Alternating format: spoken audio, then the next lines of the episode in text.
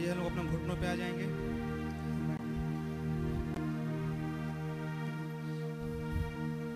अपने हृदय को तैयार करेंगे जबकि हम दुआ में चलते हैं, अपने प्रभु के सामने।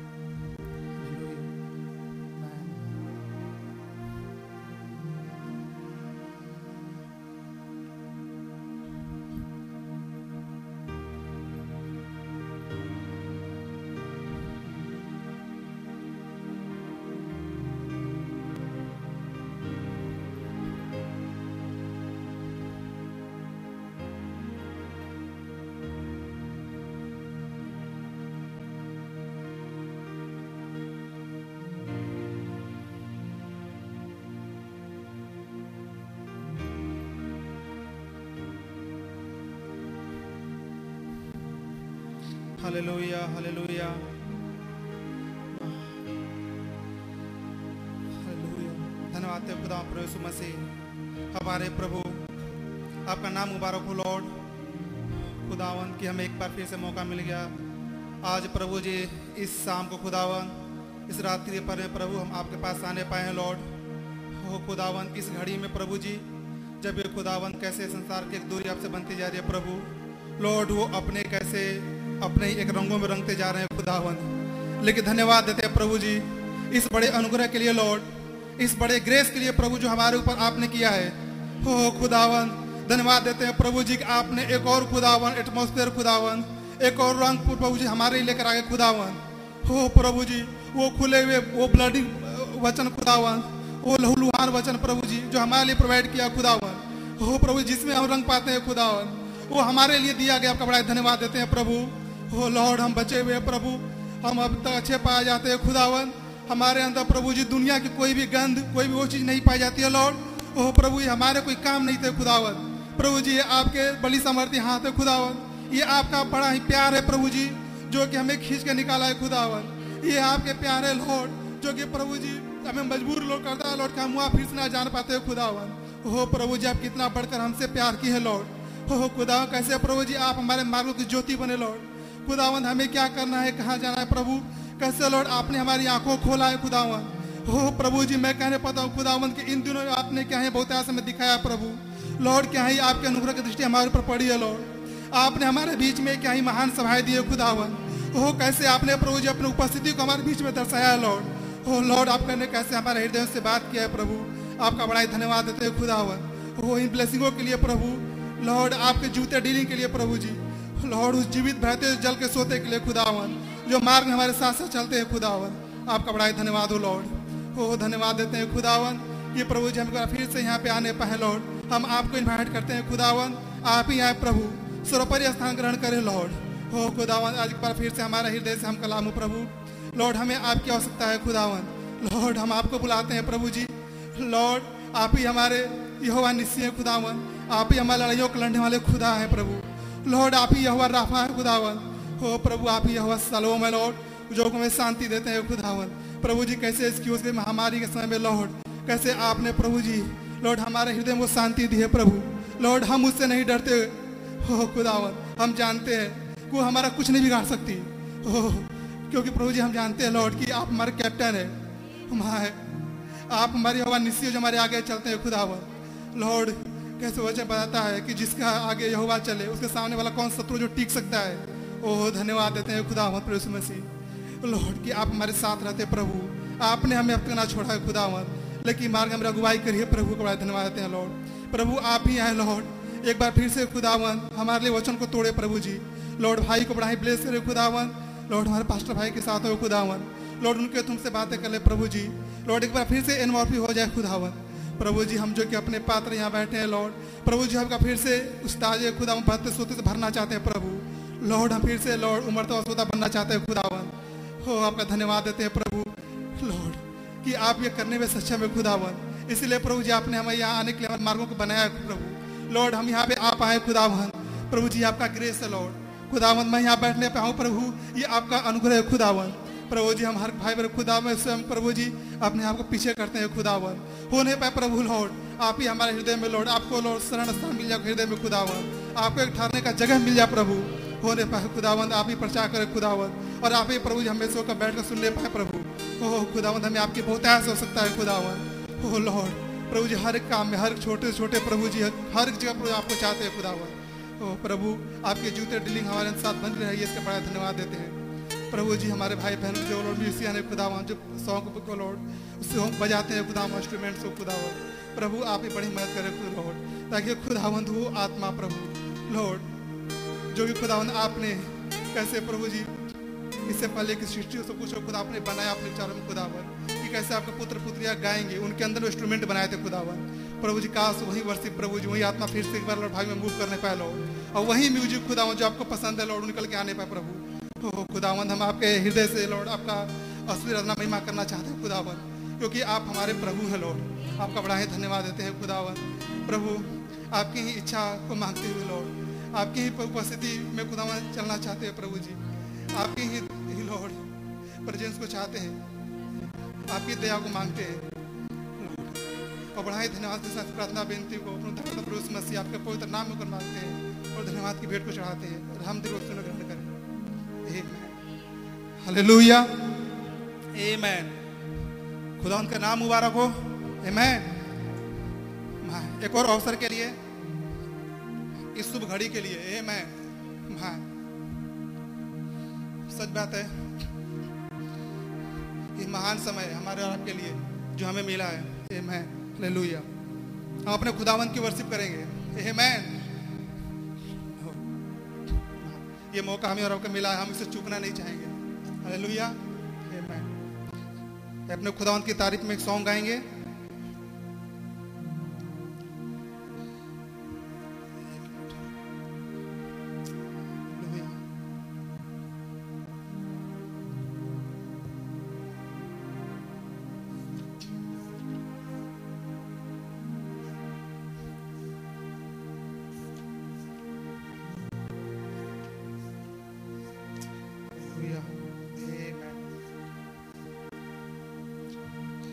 दो सौ उनचास नंबर सॉन्ग है टू फोर्टी नाइन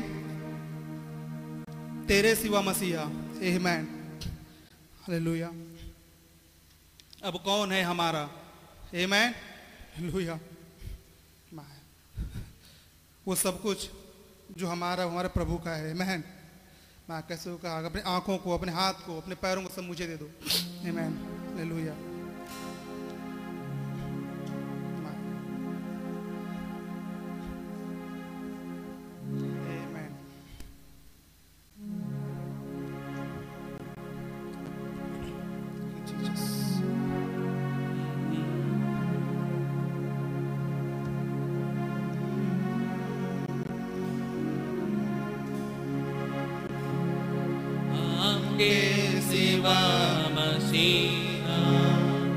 अब कौन है जब से है पाया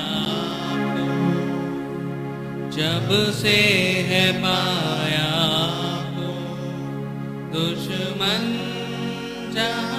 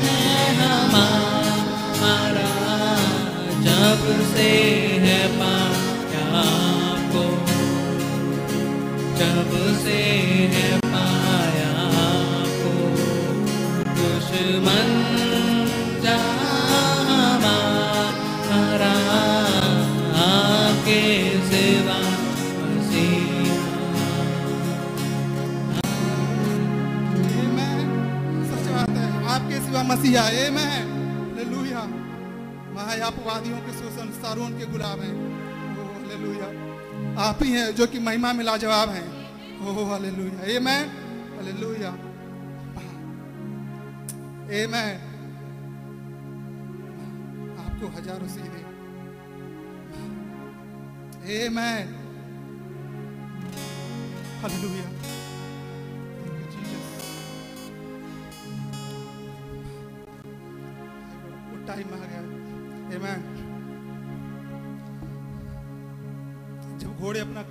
मिक्स कर रहे हैं। लोहिया खुदा मंद ने उस सारे भेदों को छूट गए थे, फिर से लेकर आ गए। एमैन जंदार भी यहाँ पे उस सभी थे उका भी यहीं पे हैं। लोहिया हे मैन थैंक यू लॉर्ड आपने खुदा की तारीफ़ में और सॉन्ग गाएँगे।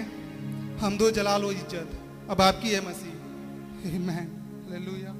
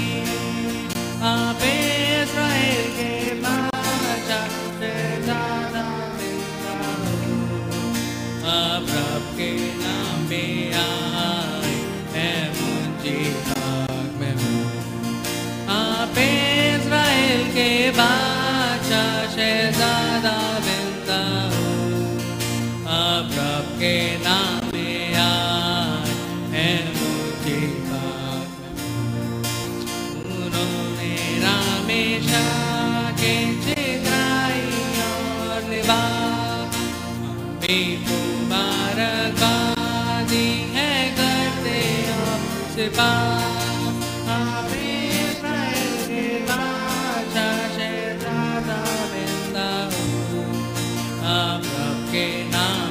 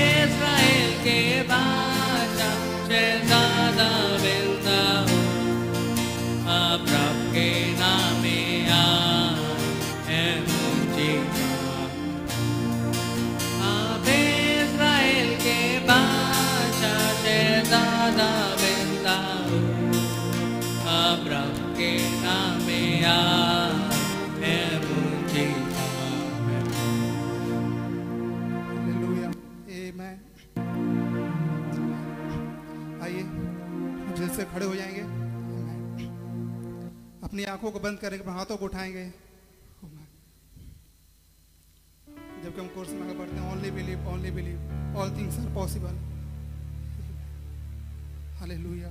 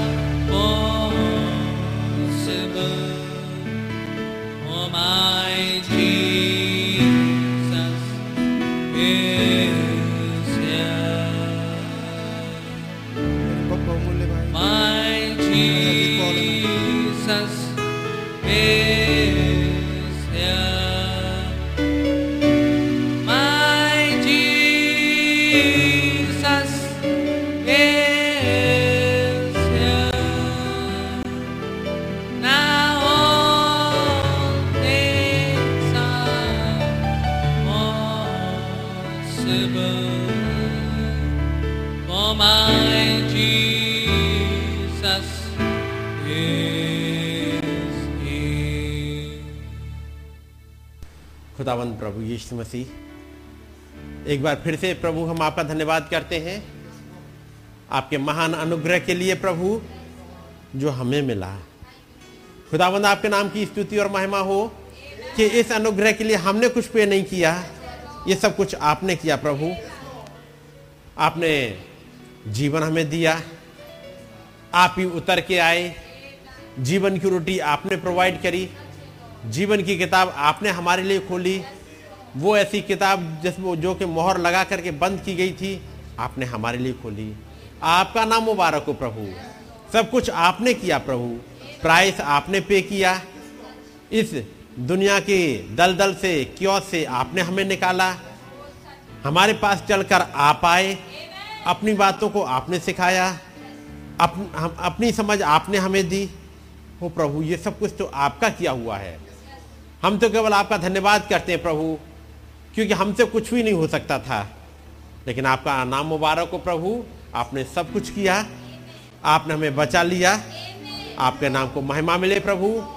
आपका धन्यवाद करते हैं। आज का मौका भी प्रभु आपने ही दिया कि एक बार फिर से आपके पास आ सके और आपके नाम को महिमा दे सके।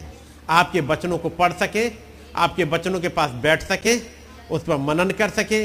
ये सौभाग्य भी आपने ही दिया प्रभु। खुदाबंद हम आपका धन्यवाद करते हैं। आपने हम सबको एक अच्छी हेल्थ में रखा है। प्रभु, आपने मौका दिया है। मौसम को साँझ का कंट्रोल लिया प्रभु, ताकि हम लोग यहाँ भवन में पहुँच सके।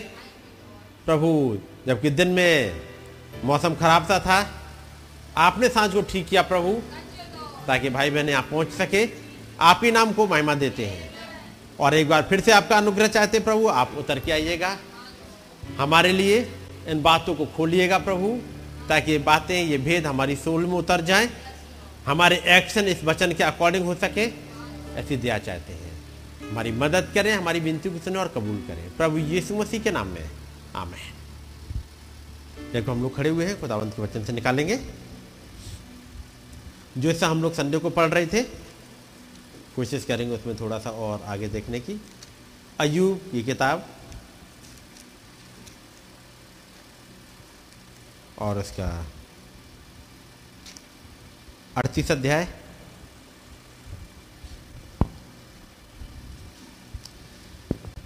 तब यहोवा ने अयूब को आंधी में से यूँ उत्तर दिया, ये कौन है जो अज्ञानता की बातें कहकर युक्ति को बिगाड़ना चाहता है?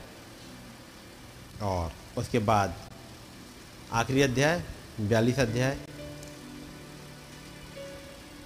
और इसकी पहली आय से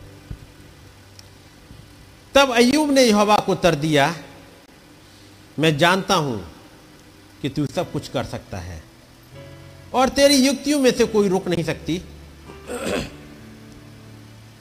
तू कौन है जो ज्ञान रहित होकर युक्ति पर पर्दा डालता है? परंतु मैंने तो जो नहीं समझता था वही कहा, अर्थात जो बातें मेरे लिए अधिक कठिन और मेरी समझ से बाहर थीं, जिनको मैं जानता भी नहीं था मैं निवेदन करता हूँ, सुन। मैं कुछ कहूँगा। मैं तुझसे प्रश्न करता हूँ, तू मुझे बता दे। मैंने कानों से तेरा समाचार सुना था, परंतु अब मेरी आँखें तुझे देखती हैं और मुझे अपने ऊपर घृणा आती है। इसलिए मैं धूली और राख में बैठकर पश्चाताप करता हूँ। आइए हम लोग दुआ करेंगे। खुदाबंद प्रभु यीशु मसीह एक बार फिर से हम आपके चरणों में आए हैं और आपका धन्यवाद करते हैं प्रभु। हमारी मदद करिएगा प्रभु, ताकि आपकी बातों को हम समझ पाएँ। प्रभु, आप जो कि भेदों से भरे हुए हैं खुदाबंद इंसान की बस में नहीं है कि वो आपको समझ पाए। उसके पास एक लिमिटेड बुद्धि है लिमिटेड अप्रोच है। एक सीमे, सीमा में बंधा हुआ है। हम सब बंधे हुए प्रभु, एक सीमा में। और उतना ही देख सकते हैं जितना आप हमें दिखाएँ, जितना आप रिवील करें हमारे ऊपर। प्रभु, आज जबकि आपके पास आए हैं, हमारी मदद करिएगा। जब हम प्रकाश बाकी किताब में देखते हैं, यूना से कहा जाता है, आ, इधर देख। यूना उधर देखता है। फिर कहा, आ, इधर देख। आ ये देख। आ, ये देख। और जो कुछ यूना देखता गया, उतना लिखता गया। उसकी एक लिमिट थी। उससे कहा जाता था, इधर देख ले, वो उधर देखता था। प्रभु, हम भी आपके पास आए हैं। हमारे भी ढेर सारी लिमिटेशन है। लेकिन आपकी कोई लिमिट नहीं है, प्रभु। आप अनंत खुदा है सर्व सामर्थी है। और हम भी आयु की तरह कहते हैं आप सब कुछ कर सकते हैं। इसलिए प्रभु, आपका ही अनुग्रह हम बहुत ऐसे चाहते हैं। हमारी मदद करिएगा प्रभु। हमें अपनी दया और अपने अनुग्रह बनाए रखिएगा। आपका धन्यवाद हो प्रभु, जबकि आपने हमें यह मौका दिया। आपने हमारे अजीजों को ठीक किया। चंगाई बख्शी प्रभु। और जब को बिल्कुल उस लूसीफर ने तो आकर के अटैक कर ही दिया था कि उन्हें ले जाता। लेकिन आपके सर्व सामर्थ्य हाथ ने उन्हें बचा लिया। आपने हमारी प्रार्थनाओं को सुना और प्रभु, आपने हमारे विश्वास को और बढ़ाया है। आपका नाम मुबारक हो। आपका अनुग्रह और बहुत ऐसे चाहते प्रभु, हमें अपनी ध्यान बनाए रखिएगा। हमें अपने साथ लेते चलिएगा प्रभु, ताकि आपकी ही मर्ज़ी पूरी होने पाए। एक बार फिर से निवेदन है प्रभु, यदि कोई भाई बहन किसी बीमारी में हो, किसी मुश्किल में हो, आप यहोवा राफा हैं, आप यहोवा इरे हैं आप यहोवा निशी हैं, आप यहोवा शालोम हैं। प्रभु, आपके बच्चों की जो भी ज़रूरत है प्रभु, आप प्रोवाइड कर दीजिएगा, उनकी सुन लीजिएगा, उनके बंधनों को काट दीजिएगा, ताकि वो आपके पास आ सके और आपकी बातों को सुन सके। प्रभु, जबकि हम यहाँ पर इकट्ठे हैं, आपकी बातों को सुनने के लिए, किसी इंसान की सुनने के लिए इकट्ठे नहीं हुए हैं, हम आपके साथ ही चलना चाहते हैं। हमारी मदद करिएगा प्रभु। प्रभु यीशु मसीह के नाम में। आमेन। सब लोग बैठ जाएँगे। खुदावंत का नाम मुबारक हो? कि एक बार फिर से खुदावंत ने हमें अपनी दया में बनाए रखा है और ये मौका दिया ताकि हम लोग यहाँ इकट्ठे हो सके। ये हमारे खुदावंत का ही अनुग्रह है कि मौसम का कंट्रोल वो लेते हैं, सारी सिचुएशन का कंट्रोल लेते हैं कि यदि आपने खुदावंत के पास आने के लिए सोचा तो खुदावंत जो कि जहोबा जायरे हैं, वो प्रोवाइडर हैं, वो प्रोवाइड करते हैं। तो खुदावंत का नाम जलाल पाए। पिछले दिनों हम इस अयुब की किताब में से देख रहे थे, और याद होगा हमने पहले अध्याय देखा। पहला अध्याय, दूसरा अध्याय, और कुछ बातों को देखा था, ताकि मैं उनको एक बार फिर से आपके लिए रिवाइज करता चलूँ। जैसे ही अयुब का पहला अध्याय आप देखोगे, उसके बारे में बताया गया कि कैसे वो खुदाबंद के लिए चलता था। वो कोई मौका नहीं छोड़ता है। वो डेविल को कोई मौका देना नहीं चाहता। कहीं भी इसलिए वहाँ लिखा हुआ है कि जब उसके बेटे, बेटियाँ जब कोई जेबनार करते थे तो बड़े सुबह ही उठ जाया करता था। कहीं मेरे बच्चों ने कोई गुनाह तो नहीं कर दिया है? और मेल बलि चढ़ाया करता था। आपने पढ़ा है? वो कौन सी वाली बलि चढ़ाता है? आप देखिएगा।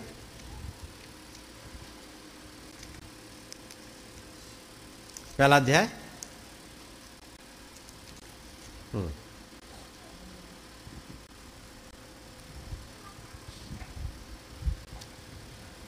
पांचवी आयत। जब जब भोज के दिन अंग्रेज़ी में निकाल देना। हम्म,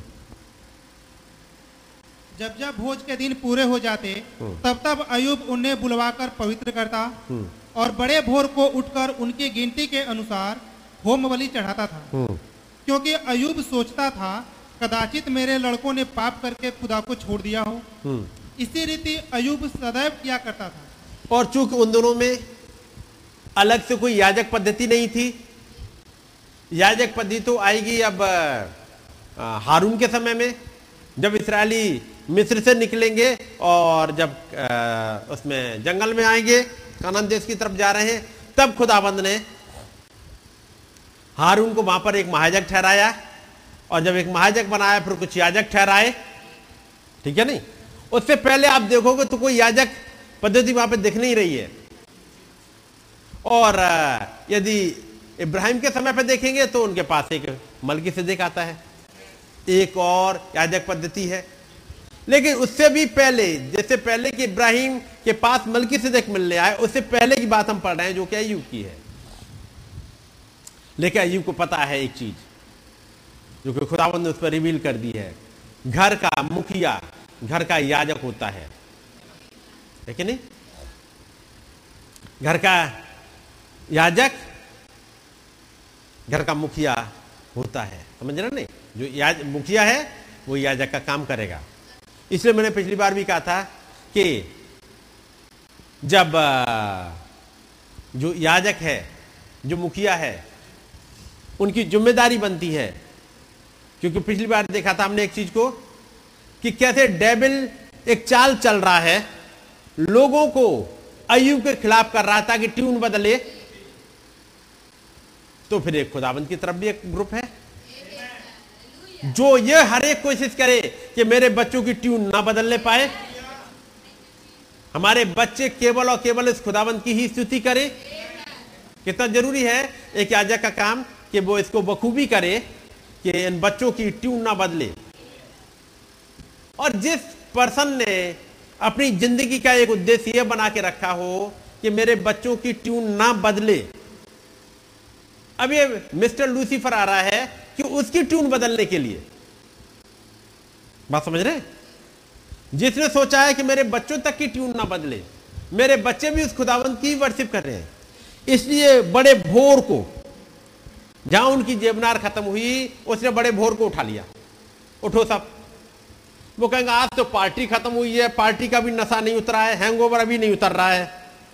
जैसे पार्टी होती है ना, देर तक चलती गई तब सुबह सुबह नहीं उठा जा रहा। तो अजीब कह रहा है, इसलिए तुम्हें उठा रहा हूँ। जो तुमसे नहीं हो रहा वही तुम्हें करा रहा हूँ।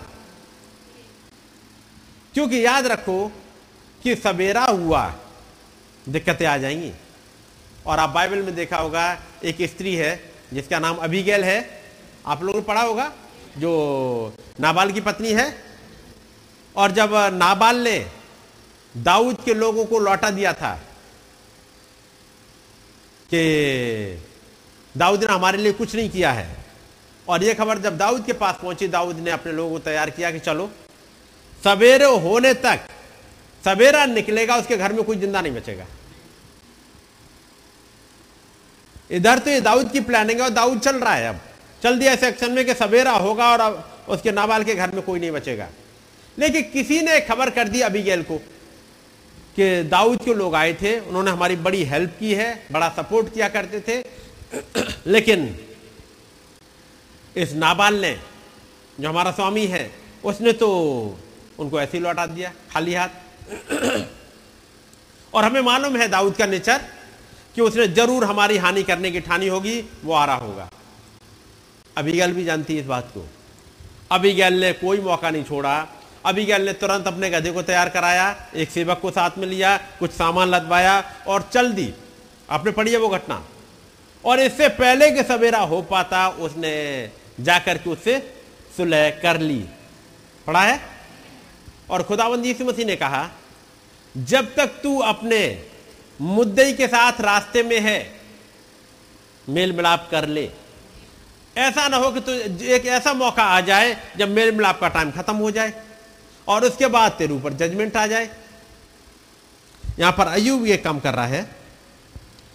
जब जब जेबनार के दिन पूरे हो जाते तब तब अयुब उन्हें बुलवाकर पवित्र करता और बड़ी भोर उठकर उनकी गिनती के अनुसार होमबली चढ़ाता था। क्योंकि अयुब सोचता था कि कदाचित मेरे लड़कों ने पाप करके खुदा को छोड़ दिया हो। इसी रीति अयुब सदैव क्या करता था। याद रखे अयुब अपने बच्चों तक की ट्यून नहीं बदलने दे रहा है। यदि उन्होंने कुछ गलती किया है उससे पहले सवेरा होगा, उनके लिए सेक्रीफाइस अवेलेबल है। वो मुखिया पहले उठा, उसने बच्चों को उठाया, और जाकर के बच्चों के, उनके, उसने बच्चों की गिनती के अनुसार, उसकी प्रेयर में कोई मिस नहीं होगा। जब वो प्रेयर कर रहा है, जब वो होमबली चढ़ा रहा है, इन जनरल नहीं चढ़ा दे रहा। चलो एक मेमना लिए चलते हैं और सब अपने हाथ उस पर रख देना। एक से एक पशु ले चलते हैं और सब उस पर हाथ रख देना, बस। सबने हाथ रख दिए, चलो हो गया। नहीं। बोलेगा, पहले पशु को लिया और ये मेरे इस बेटे का। खुदाबंद खुदा, ये मेरे इस बेटे की संति। क्योंकि मेरा ये वाला बेटा, हो सकता है इसने गलती कर दी हो। इसकी मौत आ गई, उसकी संति प्रभु ये ले ले। एक मेमना इसका ले लिया। अगला बेटा आ जाए तो अब उसकी संति प्रभु, ये दूसरे की संति है ये मेमना। ये तीसरे की संति है, ये चौथे की संति है। एक एक करके सात लड़के, सातों की। जब जब जेबनार के दिन पूरे हो जाते, तब तो अयुब ने बुलवा कर पवित्र करता और बड़ी भोर उठकर के अनुसार होम बलि चढ़ाता था। कैसे चढ़ा रहा है होम बलि इन जनरल नहीं चढ़ा दे रहा। तो फिर जब प्रेयर हमारी और आपकी हो, एक मुखिया की हो, अपने बच्चों के लिए तो कैसे हो? प्रभु, आप हमारे बच्चों को ध्यान रखना। ऐसी वाली प्रेयर नहीं चलेगी। कैसे चलेगी फिर? नाम बाई नाम। जब एक के लिए सेक्रीफाइस चढ़ा रहा है, बुलाएगा, तुम आओ इधर, बड़े वाले बेटे आयो अपने हाथों को रखो। अब ये तुम्हारे नाम के लिए है। अयुब कतई हड़बड़ी में नहीं है। पहले बड़े बेटे के लिए, उसने चढ़ा दिया। उसके बाद अगले के लिए उसके लिए चढ़ा दिया। देर लगेगी टाइम लगेगा। दस बच्चे हैं। दस की कुर्बानी करनी है, लेकिन वो एक एक को चढ़ाएगा। और वैसे ही आप देखेगा आपकी वो प्रेयर सबसे ज़्यादा इफ़ेक्टिव होती है जब आप दुआ कर रहे हैं इंडिविजुअली किसी के लिए। जनरल वाली नहीं इंडिविजुअली जब भाई ब्रानम के पास जब प्रेयर लाइन लगती थी, वो हाथ जल्दी जल्दी रखते हुए कि खुदाबंद ऐसे हील कर, खुदाबंद से हील कर, खुदाबंद से हील कर, खुदाबंद से हील कर। ऐसे नहीं कर रहे। वो एक एक को। और उसके बाद उस गहराई में उतरेंगे। एक एक के लिए। पढ़ाया ना पे एक एक की गिनती के अनुसार अयुब चढ़ा रहा है। और जब वो चढ़ाएगा, उसे मालूम है, अपने हर एक बच्चे का नेचर। अयुब को अपने बच्चों का नेचर भी पता होगा। तो जब वो सेक्रीफाइस चढ़ाएगा अपने बच्चे के लिए, प्रभु, इसमें ये वीकनेस है। मेरा ये बच्चा है, ये ऐसा वाला है, ये बाइबल ज़्यादा नहीं पढ़ता है। प्रभु, आप दया करिए ताकि बाइबल पढ़े। ये बाइबल तो पढ़ता है, ये मैसेज नहीं पढ़ता है। प्रभु, आप दया करिए ये मैसेज पढ़े। प्रभु, ये, इसकी समझ तो बहुत अच्छी है, लेकिन ये टाइम नहीं देता है। ये टाइम नहीं देती है। खुदावन आप इस पर दया करिएगा। एक एक के हर एक बच्चे का उसे नेचर पता है। वो हर एक बच्चों को लेके आता खुदावन के पास। ताकि हर एक बच्चे के लिए इंडिविजुअली होम बलि चढ़ा सके। ये कर रहा है? ये अयुब की किताब बहुत कुछ सिखाती है। बहुत कुछ समझाती है कि हमारा एक नेचर हो कैसे। और याद रखिएगा, आप बच्चों के साथ बैठ के इंडिविजुअली दुआ करिएगा। एक एक के साथ। वो चीज़ें फ़र्क हो जाती हैं। और जब आप उस बच्चे को लेकर के या अपने किसी अज़ीज़ को लेकर के जब आप खुदावंत के सामने गिड़गिड़ा रहे होते हैं, खुदावंत सुन रहे होते हैं, वो ध्यान धर कर सुनते हैं, अब हमारे पास ही टाइम नहीं हो, हमने एक जनरल वे में सब कुछ कह दिया तो खुदावन ठीक है, तुम भी बहुत जल्दी में हो तो ठीक है फिर। लेकिन जब आप गहराई में एक एक के लिए उसकी एक एक नेचर के लिए दुआ करिएगा चीज़ें फ़र्क हो जाएँगी। और अयुब यहाँ पर एक काम कर रहा है उनकी गिनती के अनुसार उनकी वो बड़ी भेड़ को वो बड़ी भोर उठकर उनकी गिनती के अनुसार होम बलि चढ़ाता था। और क्या कर रहा है? आठ पाँच में आज फिर से पढ़ना। जब जब भोज के दिन पूरे हो जाते तब तब अयुब उन्हें बुलवाकर पवित्र करता। पहले तो उठाया, सबको बुलवाया। पहले तो सबके सब रिपेंट करो। पवित्र करो अपने आप को। कन्फेस कर लो तुमने क्या किया है उस खुदावंत के सामने। खुदावंत, तू मुझे माफ़ कर दे, ऐसे में नहीं चलेगा। तुमने क्या किया है अपने खुदावंत के सामने मान लो। एक एक को। क्योंकि कई एक बार तमाम गलतियाँ ऐसी हैं और इन जनरल निपटा दिए इन जनरल से बात नहीं बनती। बात समझ रहे? हड़बड़ी में कर ले और किसी कुछ नहीं पता लगे सब कुछ इस खुदाबंद को पता होता है। तो उसके सामने तो मान लीजिएगा।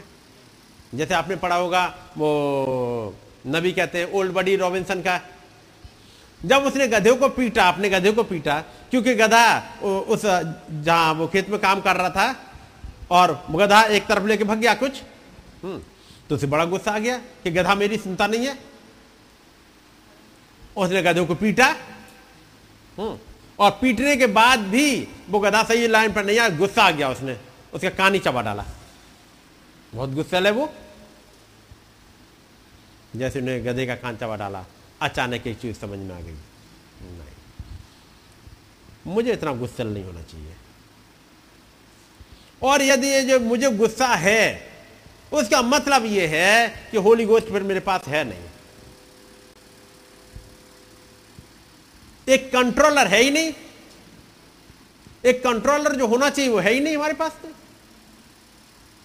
गुस्सा केवल गुस्सा खराब नहीं है, लेकिन गुस्सा पे कंट्रोल तो हो। गुस्सा ठीक है। वचन में लिखा, क्रोध तो करो, लेकिन पाप मत करो। तो गुस्सा तो ठीक है, एक लिमिट की, लेकिन ये तो कंट्रोलर है ही नहीं। उसे समझ में आ गया, मेरे पास पवित्र आत्मा है नहीं। यदि होता तो मैं ये काम नहीं करता। और उसके बाद वो वहीं पर रिपेंट कर रहा है। और उसने कहा, खुदाबंद, यदि आप मुझे पवित्र आत्मा नहीं देंगे, मुझे मालूम है कि मेरे पास पवित्र आत्मा नहीं है। मेरा जो एक्ट है, ये बताता है कि मेरे पास नहीं है। प्रभु, मुझे चाहिए। और जब यदि आप मुझे पवित्र आत्मा नहीं देंगे तो आप जब आएँगे, मुझे यही हड्डियों का ढेर मिलेगा। यही करा उसने? वहाँ पर कौन देख रहा था? खुदावन देख रहा था। इसको रॉबिन्सन को मालूम है। और कौन था वहाँ पर? लेकिन आज मैं और आप पढ़ रहे हैं। मैं और आप पढ़ रहे हैं तो आई कैसे ये? क्योंकि जब वो अपनी गवाही देगा कहीं, उस घटना के बाद, वो बताएगा, मैं था गुस्सल था। मैंने क्या किया था? ये मेरी गलती थी। और फिर उसके बाद में खुदावंत के सामने झुका, खुदावंत ने पवित्र आत्मा से भरा। वो अपनी गवाही देने में, वो उस गलती थी, उसके लिए भी छपा नहीं रहा। वो कह रहा है, ये मेरी गलती थी, लेकिन मैंने कैसे मांगा? कैसे खुदावंत के पास गया? और वो घटना में और आज पढ़ लेते। सो so, यहाँ पर गिनती के अनुसार होम बलि चढ़ाता था। और ऐसे वाले शख्स को उसकी ट्यून बदलने के लिए लूसीफर घूम रहा है। और खुदावन जानता है ये अयुब ऐसा शख्स है कि इसकी ट्यून नहीं बदली जा सकती। नहीं बदली जा सकती। कुछ भी कर लेना इसकी ट्यून नहीं बदलेगी। उसके बाद अब आपने पढ़ा ट्यून बदलने के लिए उसने क्या किया था? पहले उसकी पत्नी में से होकर के बात की, ट्यून बदलने के लिए। बहुत दिन हो गए तुम्हें बीमार रहते रहते। सब कुछ तो चला गया। ऐसे खुदावंत की वर्शिप करने से क्या फ़ायदा? कि सारे सारे बच्चे चले गए। हम तो बिल्कुल अब, हमारे पास बचा क्या? और इतनी प्रॉपर्टी थी, सब एक एक झटके में सब खत्म हो गई, क्या बचा? और तुम्हारी हालत भी ऐसी होती जा रही डे बाई डे देखो अब बीमारी बढ़ती ही जाती है, जितना इलाज करते उतने फोड़े और बढ़ते जा रहे हैं। ऐसा बुरा हाल हो गया तुम्हारा। अब ऐसा करो, खुदावंत को छोड़ो, फिर, और चलो, बस डॉक्टरों पर डिपेंडेंट हो, जो डॉक्टर कहते रहेंगे, बस, खुदा को छोड़ो, खुदा से कुछ नहीं हो सकता। उसकी निंदा कर। ये कह रही है? अयुब ने कहा, नहीं। तुझे नहीं पता ये तो बड़ा मूर्खता का काम हो जाएगा। क्यों कह रहे क्या तू मूर्ख स्त्री की सी बातें करती है? वो कहेगा ये तो बड़ी मूर्खता का काम हो जाएगा। क्योंकि जिस खुदाबंद ने हमें तमाम ब्लेसिंग दी पूरी ज़िंदगी भर वो ब्लेसिंग देता रहा। दूसरा अध्याय दसवीं आयत। उसने उससे कहा तू एक मूढ़ स्त्री की सी बातें क्यों करती है? हम्म। क्या हम जो खुदा के हाथ से सुख लेते हैं, दुख ना ले? ये बता, बचपन से लेके अब तक हम बुज़ुर्ग हो गए ओल्ड एज आ गई खुदावन ने हमेशा तो ब्लेसिंग दी। हमेशा तो ब्लेसिंग ही दी है। हमेशा हाथ थामे रहे वो महान खुदाबंद और अब मान लो, ये बीमारी आ गई, और ज़्यादा करेगी बीमारी बस मौत में ले जाएगी। कोई बात नहीं है। महीने, दो महीने, साल भर, छह महीने, साल भर, दो साल। कोई बात नहीं, इन कष्टों में चले गए। अरे तो पुराने अस्सी, नब्बे, सौ साल तो खुदावंद ने हमें अच्छे से दिए। यदि मान लो अयुब अस्सी साल का हो तो कहेगा, खुदावंद ने अस्सी साल तो अच्छे दिए। और उसके बाद मान लो दो साल खराब वाले आ गए तो कौन सी दिक्कत है? और हमारे, वो कहेगी, हमारे बच्चे चले गए। तो अयूब कहेगा, बच्चे चले गए, कोई बात नहीं। लेकिन एक बात याद रखना जब बच्चे गए मैंने उससे पहले जब उनकी जेबनार थी मैंने उनके लिए होमबली चढ़ा ली थी। सारे बच्चों ने रिपेंट कर लिया था। सारे बच्चों ने रिपेंट कर लिया था। मैंने खुदावन के सामने उनका मिल मिलाप करा दिया था। अब तक मैं हर बार जेबनार में ऐसा करता हूँ। तो मुझे मालूम है यदि इस वाली जेबनार में यदि मैं रिपेंट नहीं करा पाया हूँ, क्योंकि मौका ही नहीं मिला है अभी तो। जेबनार कर रहे थे आंधी आई तो चले कोई बात नहीं है। लेकिन मुझे मालूम मेरा खुदाबंद खुदा। उसे मालूम है यदि एक दिन मिल जाता तो बच्चे फिर से रिपेंट कर लेते। यदि उन्होंने कोई गड़बड़ी करी थी। इसलिए बच्चे तो एक सही प्लेस पर पहुँच गए। बच्चे तो पहुँच गए। और हम भी पहुँच जाएँगे। इसलिए ये मूर्खता की बातें नहीं करनी अब इस उम्र पे आके। वो बुढ़ापे में सबसे ज़्यादा मुश्किलें आती हैं। यही समय आता है कि परीक्षा का भी अयुब कहता है, नहीं। जिस खुदाबंद ने हमें, क्या हम जो खुदा के हाथ से सुख लेते हैं? यानी जो खुदाबंद अब तक हमें ब्लेसिंग देता आया, हर समय उसकी तारीफ़ करते रहे, दूसरों को बताया वो महान खुदाबंद, खुदा कैसे हमारे साथ साथ चले हैं? दूसरों को बताया उस खुदाबंद के पास आओ। और आज जब मौका मिला है उस खुदाबंद की गवाही देने का तो हम उसे छोड़ के चल दे। क्या उससे हाथ, उसके हाथ से दुख ना ले? इन सब बातों में अयूब ने अपने मुँह से कोई पाप नहीं किया। और तब वो लूसीफर लेके आया उन दोस्तों को। ये पिछली बार देखा था। और कैसे दोस्तों ने हर बार यही कोशिश करी कि उससे ये बुलवाएँ कि तूने गुनाह किया है। खुदावन के खिलाफ कुछ भी बुलवा दे, लेकिन कर नहीं पाया। और तब आता है अड़तीसवा अध्याय। तब अयूब ने यहोवा को आंधी में से यू उत्तर दिया। अब खुदाबंद आए, उतर आए, और उतरने के बाद में अब एक काम चल रहा है। खुदाबंद ने सवाल पूछना स्टार्ट करे। अड़तीस अध्याय केवल सवालों में। क्योंकि अयूब ने कहा था कि मैं जाकूँगा खुदाबंद से मुकदमा लड़ूँगा।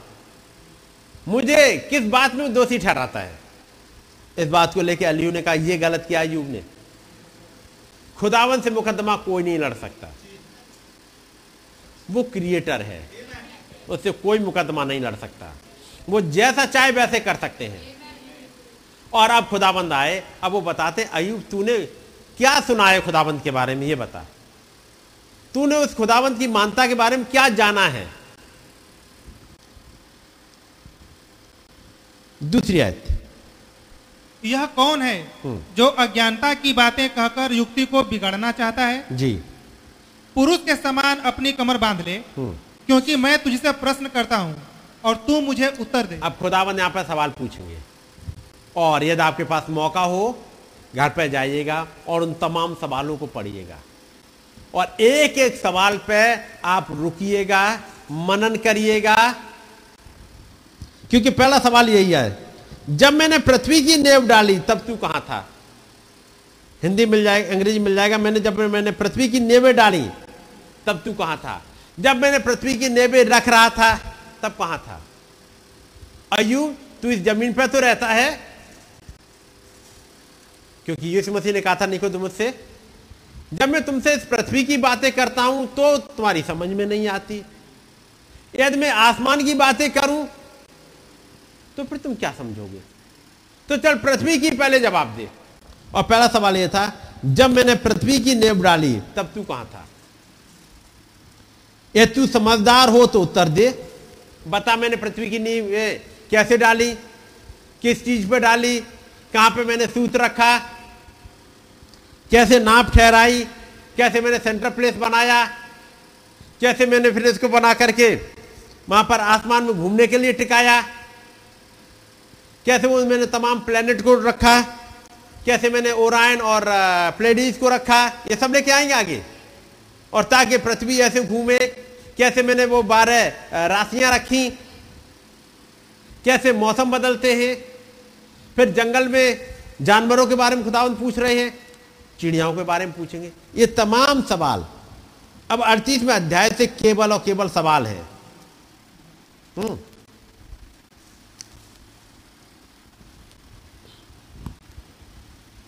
बाईस में आए थे। फिर क्या तू कभी हिम के भंडार में बैठा? हम्म। बैठा? हम्म। या कभी ओलों के भंडार को तूने देखा है? अच्छा ये बताइए ओले कहाँ से आते हैं? ओले बनते कैसे हैं? क्या तू बर्फ़ बर्फ़ में जाके बैठा? क्या तूने उन ओलों को तोड़ तोड़ के छोड़ा छोटा किया ताकि आके बरसे? कैसे बनते ओले? ये बता दे। और कैसे गिरते हैं? जब हम लोग जब समय देख रहे थे एक चीज़ों को ये देख लड़ाई के बारे में देखो हम्म, यहोशू किताब और उसका दस अध्याय था दस अध्याय। और ये वो जगह है जब गिबोन के लोग आ गए और इसराइलियों के साथ में एक बाचा बाँध ली और वहाँ पर आकर के गुलाम बन गए। हम्म। इन लोगों ने एक काम बड़ा अच्छा कर लिया था। इन्होंने एक चीज़ मान ली थी कि इन इसराइलियों का खुदा महान है। जबकि पढ़ोगे गिवोन एक बड़ा नगर है, राजनगर है, वहाँ के हर एक योद्धा सूरवीर हैं और उनके पास कई एक सिटी है, एक सिटी नहीं है। गिवोन के लोगों का सिटी देखोगे तो नौ अध्याय और उसकी सत्रहवीं आयत। तब इजरायली कूच करके तीसरे दिन उनके नगरों को हम्म। जिनके नाम गिबोन कपीरा बेरोत और किर्तिया रीम है पहुँच गए। ये चार बड़े बड़े सिटी हैं। गिवोन कपीरा बेरोत और किरितारीम ये बड़े बड़े चार सिटी हैं इनके। जब ये वहाँ पहुँचे तब देखा है। लेकिन एक चीज़ इन्होंने कहा हमें एक चीज़ समझ में आ गई है कि इनका खुदा यहोवा महान है। हम नहीं चलिएगा वो भी हिस्सा पढ़वा देता हूँ आपको। जब ये लोग पूछ रहे हैं कि तुम कहाँ से आए हो? नौमी आए। नौ की उन्होंने उससे कहा तेरे दास बहुत दूर के देश से हम्म। तेरे का नाम सुनकर आए हैं। हम्म। क्योंकि हमने यह सब सुना है। अर्थात उसकी कीर्ति और जो कुछ उसने मिस्र में किया। यानी है तो ये जबकि लेकिन कह रहे हैं बहुत दूर से आए हैं। और हमने अभी की नहीं। हमने तो तब सुना था तुम्हारे खुदा के बारे में जो मिस्र में किया था। तो मिस्र में किया, वो ऐसा पढ़ा होगा उन्होंने। पढ़ा होगा? ये मैं कहूँगा बड़े पढ़ने वाले लोग हैं। एक एक घटना को पढ़ते हैं। ये घटना यदि कनानियों ने पढ़ी होती तो सब सरेंडर कर जाते। लेकिन इन्होंने पढ़ा है गिवोन के लोग हैं, ये पढ़ने में बड़ा इंटरेस्ट लेते हैं। इन्होंने पढ़ा कि कैसे खुदाबंद ने मिस्र में काम किए। उन्होंने प्रॉफिट मोजिस के बारे में पढ़ा है। उन्होंने पढ़ा होगा कैसे प्रॉफिट मोजिस, जबकि एक राजाज्ञा निकली है कि सारे बच्चों को मार दिया जाए। उसके बाद भी एक लड़का बच गया। और वो लड़का ऐसे ही नहीं उनके अम, पापा ने तो उसको ला करके नील नदी में रख दिया था। खुदाबंद के सामने अर्पित कर दिया। खुदाबंद तीन महीने तक तो हमने बचा लिया। अब ये आपके हाथ। खुदाबंद ने उस बच्चे को लिया और लेके चलते हुए उन तमाम मगरमच्छों से बचाते हुए उन्होंने पहुँचा दिया फिर उनके घर में। और तब यीशु मसीह ने जो बात कही थी, जो मेरी खातिर अपने प्राण देता है उसे बचाता है। और जो बचाता है अपने प्राण, बचाता है, वो उसे खोएगा। नबी ने इस वाले हिस्सा को लिया और उन्होंने प्रचार किया टीचिंग ऑन मोजिस पढ़ा होगा, है नहीं? उन्होंने मत्ती दस उठाया, वो अड़तीस उनतालीस में आए थे, उसे लिया और फिर टीचिंग ऑन मोजिस पर प्रचार किया।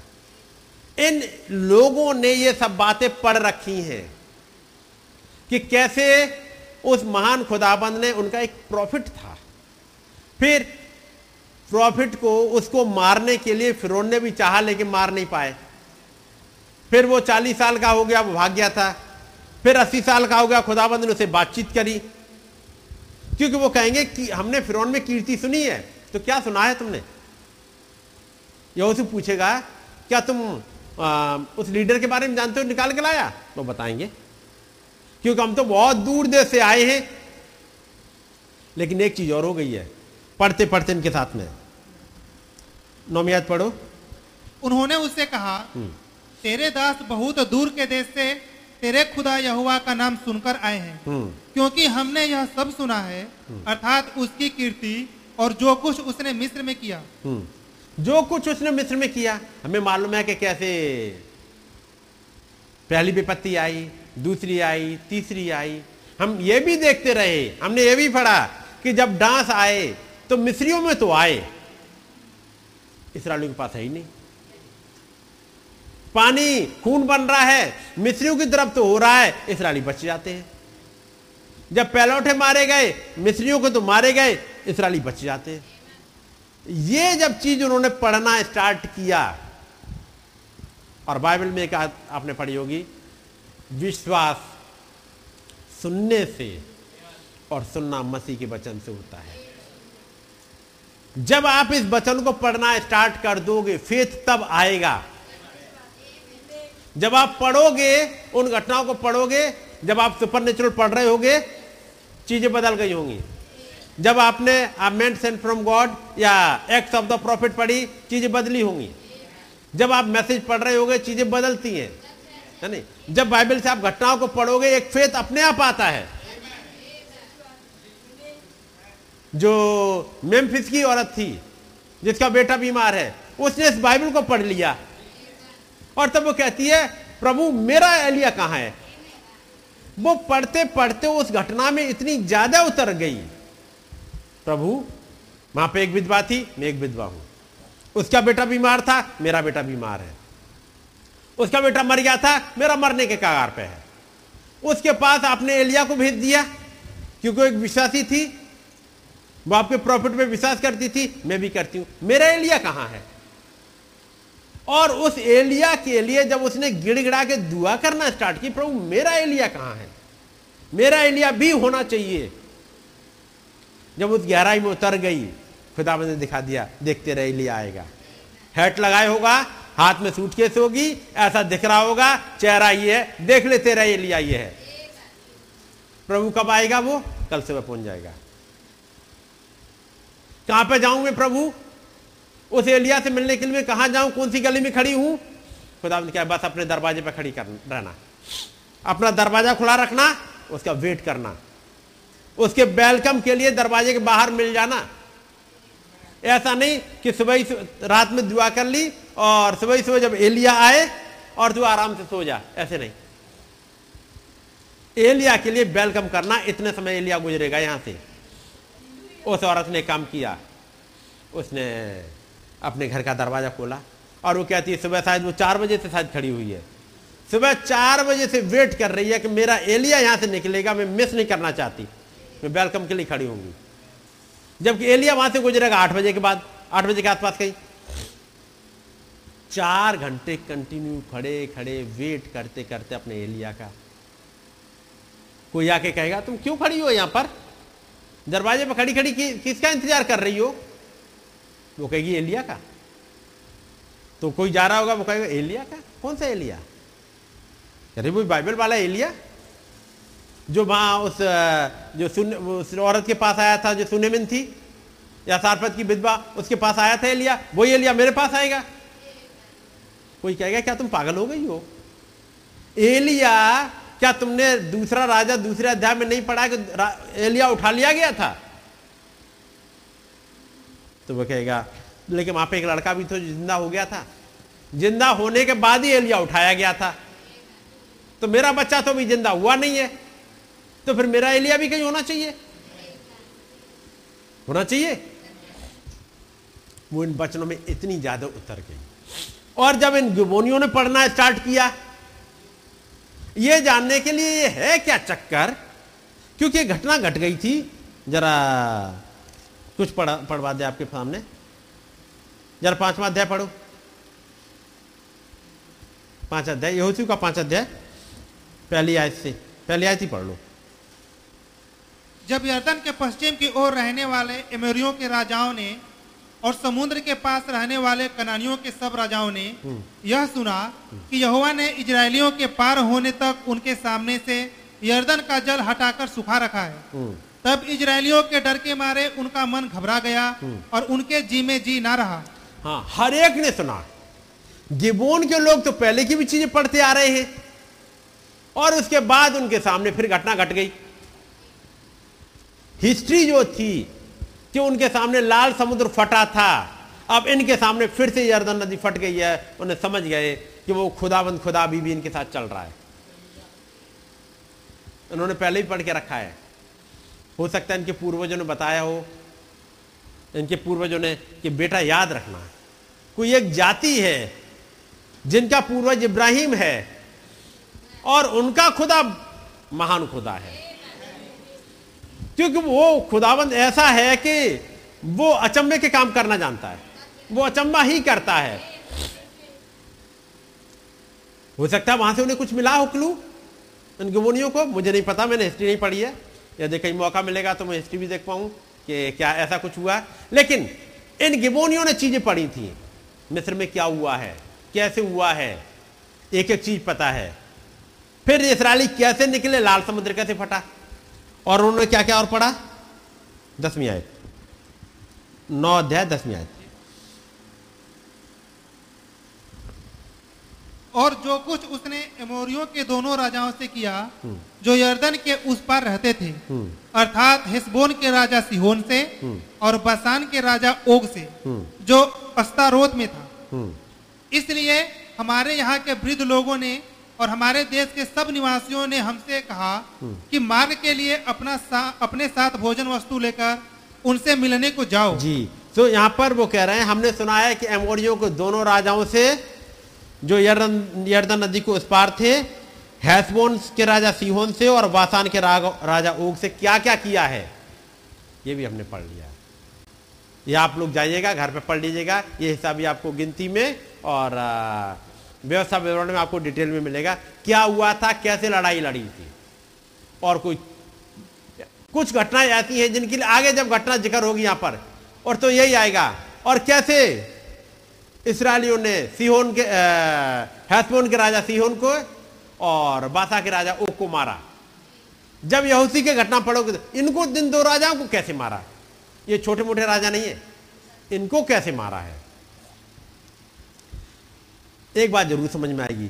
जब जब ये किताब पढ़ते गए, ये कमी ढूंढ, भले ही हो सकता है क्रिटिक बन के पढ़ रहे हो या कैसे भी पढ़ रहे हो, लेकिन जैसे जैसे पढ़ते गए, एक फेथ इनका उठता चला गया। एक डर अंदर बैठता चला गया। और यह समझ में आ गया यदि बचाव का तरीका है तो सरेंडर कर लो। हम लड़के नहीं कर पाएँगे। जबकि बाकी सब लड़ने को तैयार है। ये दोनों अध्याय की पहली आज पढ़ो। यह सुनकर हित्ती एमोरी कनानी परिजी हिब्बी और यबूसी जितने राजा यर्दन के इस पार पहाड़ी देश में और नीचे के देश में और लबानोन के सामने के महासागर के तट पर रहते थे वे एक मन होकर यहोसू और इजरायलियों से लड़ने को इकट्ठे हुए। ये सब तो एक मन हो गए सबके सब। लेकिन इनका मन कहीं दूसरी तरफ़ लग गया। ये उस वाले जो जो ग्रुप बन रहा था ना, जो इनकी एक बड़ी काउंसिल बन रही थी कि हम सबके सब जाके लड़ाई करेंगे, ये उसी के साथ में ये छोटे से ग्रुप एक चला आ रहा है, मिस्र से निकल के हम इनके खिलाफ जाके लड़ेंगे। ये सारे के सारे एक साथ हो गए थे। एक इन्होंने अपनी काउंसिल बना ली। इन्होंने वर्ल्ड काउंसिल अपनी बना ली, बड़ी सी। हम सब के सब जाएँगे इसके अगेंस्ट में लड़ने के लिए। लेकिन कुछ है गिबोनी उन्होंने पढ़ना स्टार्ट किया और समझ लिया कि नहीं, हम इनसे नहीं लड़ पाएँगे। इसलिए कहा, चलो, हम चलते हैं। और चल के क्या कहना? और उनसे कहना, हम तुम्हारे दास हैं। हम पहले से ही सरेंडर कर दिए। हम दोस्ती करने नहीं आए।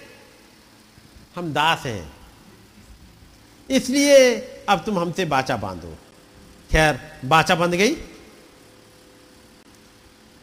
जब बाचा बंद गई इसके बाद तो बाकी अब दसवा अध्याय आता है। अच्छा बाचा बंधने के बाद फिर क्या हुआ? जब सारे लोग कहने लगे कि ये तो हमारे बीच के लोग ही हैं इक्कीस आयत। फिर प्रधानों ने उनसे कहा वे जीवित छोड़े जाएँ। जी। अतः प्रधानों के इस वचन के ये मौका मिल गया आप इन्हें नहीं मार सकते ना जी। ये लोग उनके नगर पहुँचे वो आपको मिल जाएगा सत्रहवीं आयत में। वो चलते चलते उनके वहाँ पहुँच गए तो पता लगा ये ये लोग तो वहीं मिल गए बाचा बंधवा के जब गए। तो पता लगा ये तो यहीं के। हैं। हम्म? अब क्या करें? अब चलना पड़ेगा इनके सिटी में, पहुँचना तो पड़ेगा। पहुँच गए। गिबोन, कपीरा, बेरोत किरतरी में पहुँच गए। लेकिन शपथ खाई थी, इसलिए उनके जगह पर कब्जा नहीं कर सकते थे। ये रहेंगे ही। इक्कीस आयत। फिर प्रधानों ने उनसे कहा वे जीवित छोड़े जाएँ अतः प्रधानों के इस वचन के अनुसार वे सारी मंडली के लिए लकड़हारे और पानी भरने वाले बने। आगे। फिर यहोशू ने उनको बुलवाकर कहा तुम तो हमारे ही बीच में रहते हो। फिर तुमने हमसे यह कहकर क्यों छल किया है? हम्म। कि हम कि हम तुमसे बहुत दूर रहते हैं। अब यहोशू ने बुलाया कहा तुमने झूठ क्यों बोला हमसे? तुम कर्सिड इंसान हो। पढ़ो जरा। इसलिए अब तुम स्थापित हो। और तुम में से ऐसा कोई ना रहेगा जो दास अर्थात मेरे खुदा के भवन के लिए लकड़हारा और पानी भरने वाला ना हो।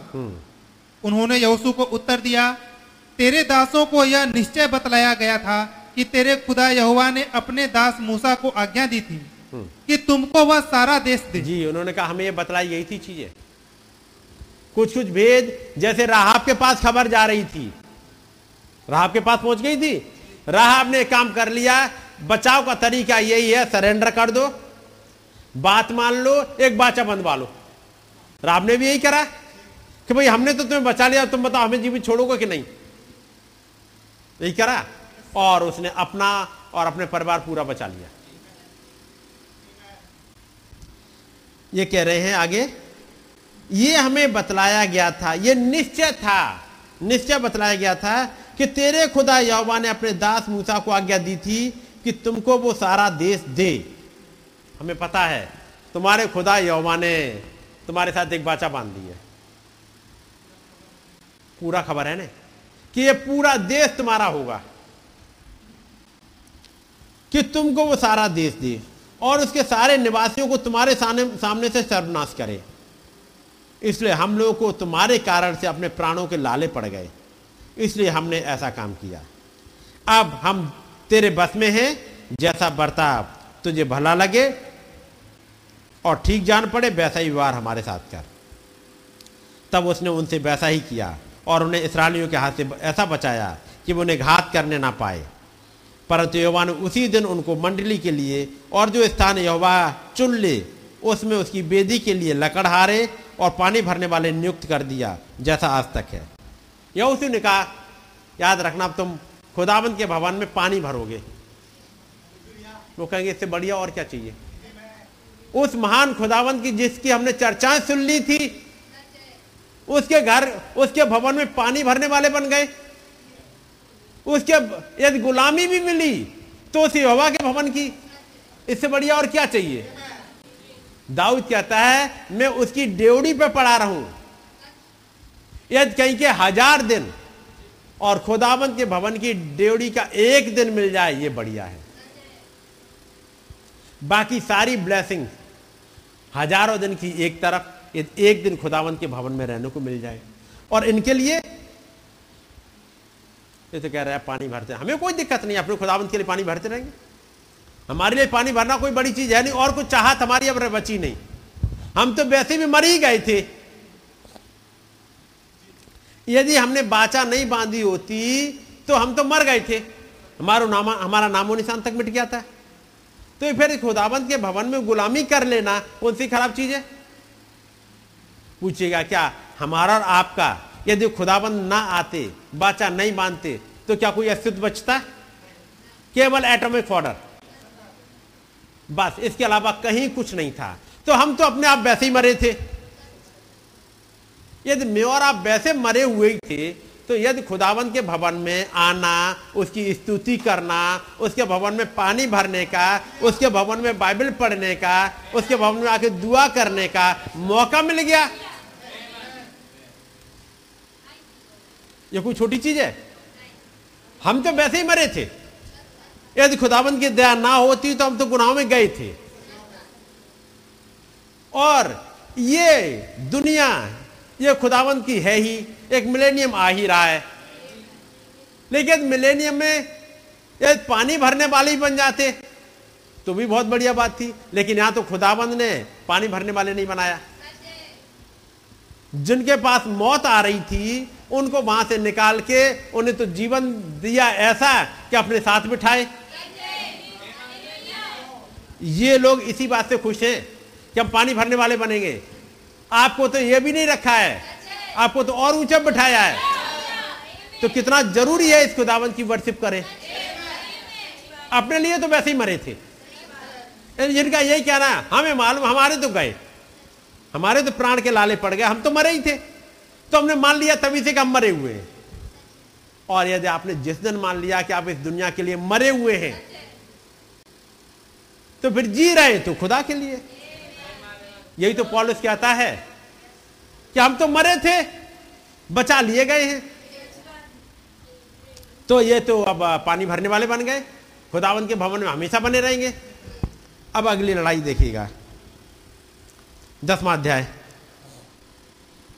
जब यरूशलेम का राजा अदोनिस अदोनिस से देख ने सुना कि यहोशू ने ऐ को ले लिया और उसका सत्यानाश कर डाला है और जैसा उसने यरीहो और उसके राज, राजा से किया था वैसा ही ऐ के और उसके राजा से भी किया है। और यह भी सुना कि गिबोन के निवासियों ने इजरायलियों से मेल किया और उनके बीच रहने लगे हैं। तब वे बहुत डर गए। एक और सुन लिया कि गिबोन के लोगों ने भी अब कर लिया। और गिबोन के लोग बड़े सूरवीर हैं। अब लड़ाई होगी तो ये भी साथ चल देंगे। है नहीं? आगे। तब वे बहुत डर गए क्योंकि गिबोन बड़ा नगर वरन राजनगर के तुल्य और ऐसे बड़ा था। और उसके सब निवासी सूरवीर थे। और सबसे बड़ी बात थी उसके सब निवासी ये चार बड़े बड़े सिटी हैं और उसका हर एक वहाँ का रहने वाला एक योद्धा था। ये और उन्हें मिल गए। इसराइली पहले से ही ऐसी लड़ाई लड़ के आते ऊपर से ही और मिल गए। अब इनकी लड़ाई स्टार्ट हुई। चलिए आगे। इसलिए यरूशलेम के राजा अदोनिसिदेक ने हेब्रोन के राजा हुहाम यरमूत के राजा पिराम लकीस के राजा यापी और एगलोन के राजा दबीर के पास यह कहला भेजा मेरे पास आकर मेरी सहायता करो और चलो हम गिबोन को मारें क्योंकि उसने यहोसू और इजरायलियों से मेल कर लिया है। इसलिए यरूशलेम हेब्रोन यरमूत लाकीस और एगलोन के पाँचों एमोरी राजाओं ने अपनी अपनी सारी सेना इकट्ठी करके चढ़ाई कर दी। और गिबोन के सामने डेरे डालकर उससे युद्ध छेड़ दिया। एमोरियों के ये पाँच राजा बच गए थे। दो राजा तो पहले ही उस पार निमट गए थे। वो एमोरियो के राजा थे दोनों। हेसबोन का राजा सिहोन और बासा का राजा ओग ये दोनों एमोरी थे। आगे युद्ध छेड़ दिया गिबोन के साथ। तब गिबोन के निवासियों ने गिलगाल की छावनी में यहोशू के पास यूँ कहला भेजा अपने दासों की ओर से तू अपना हाथ ना हटाना।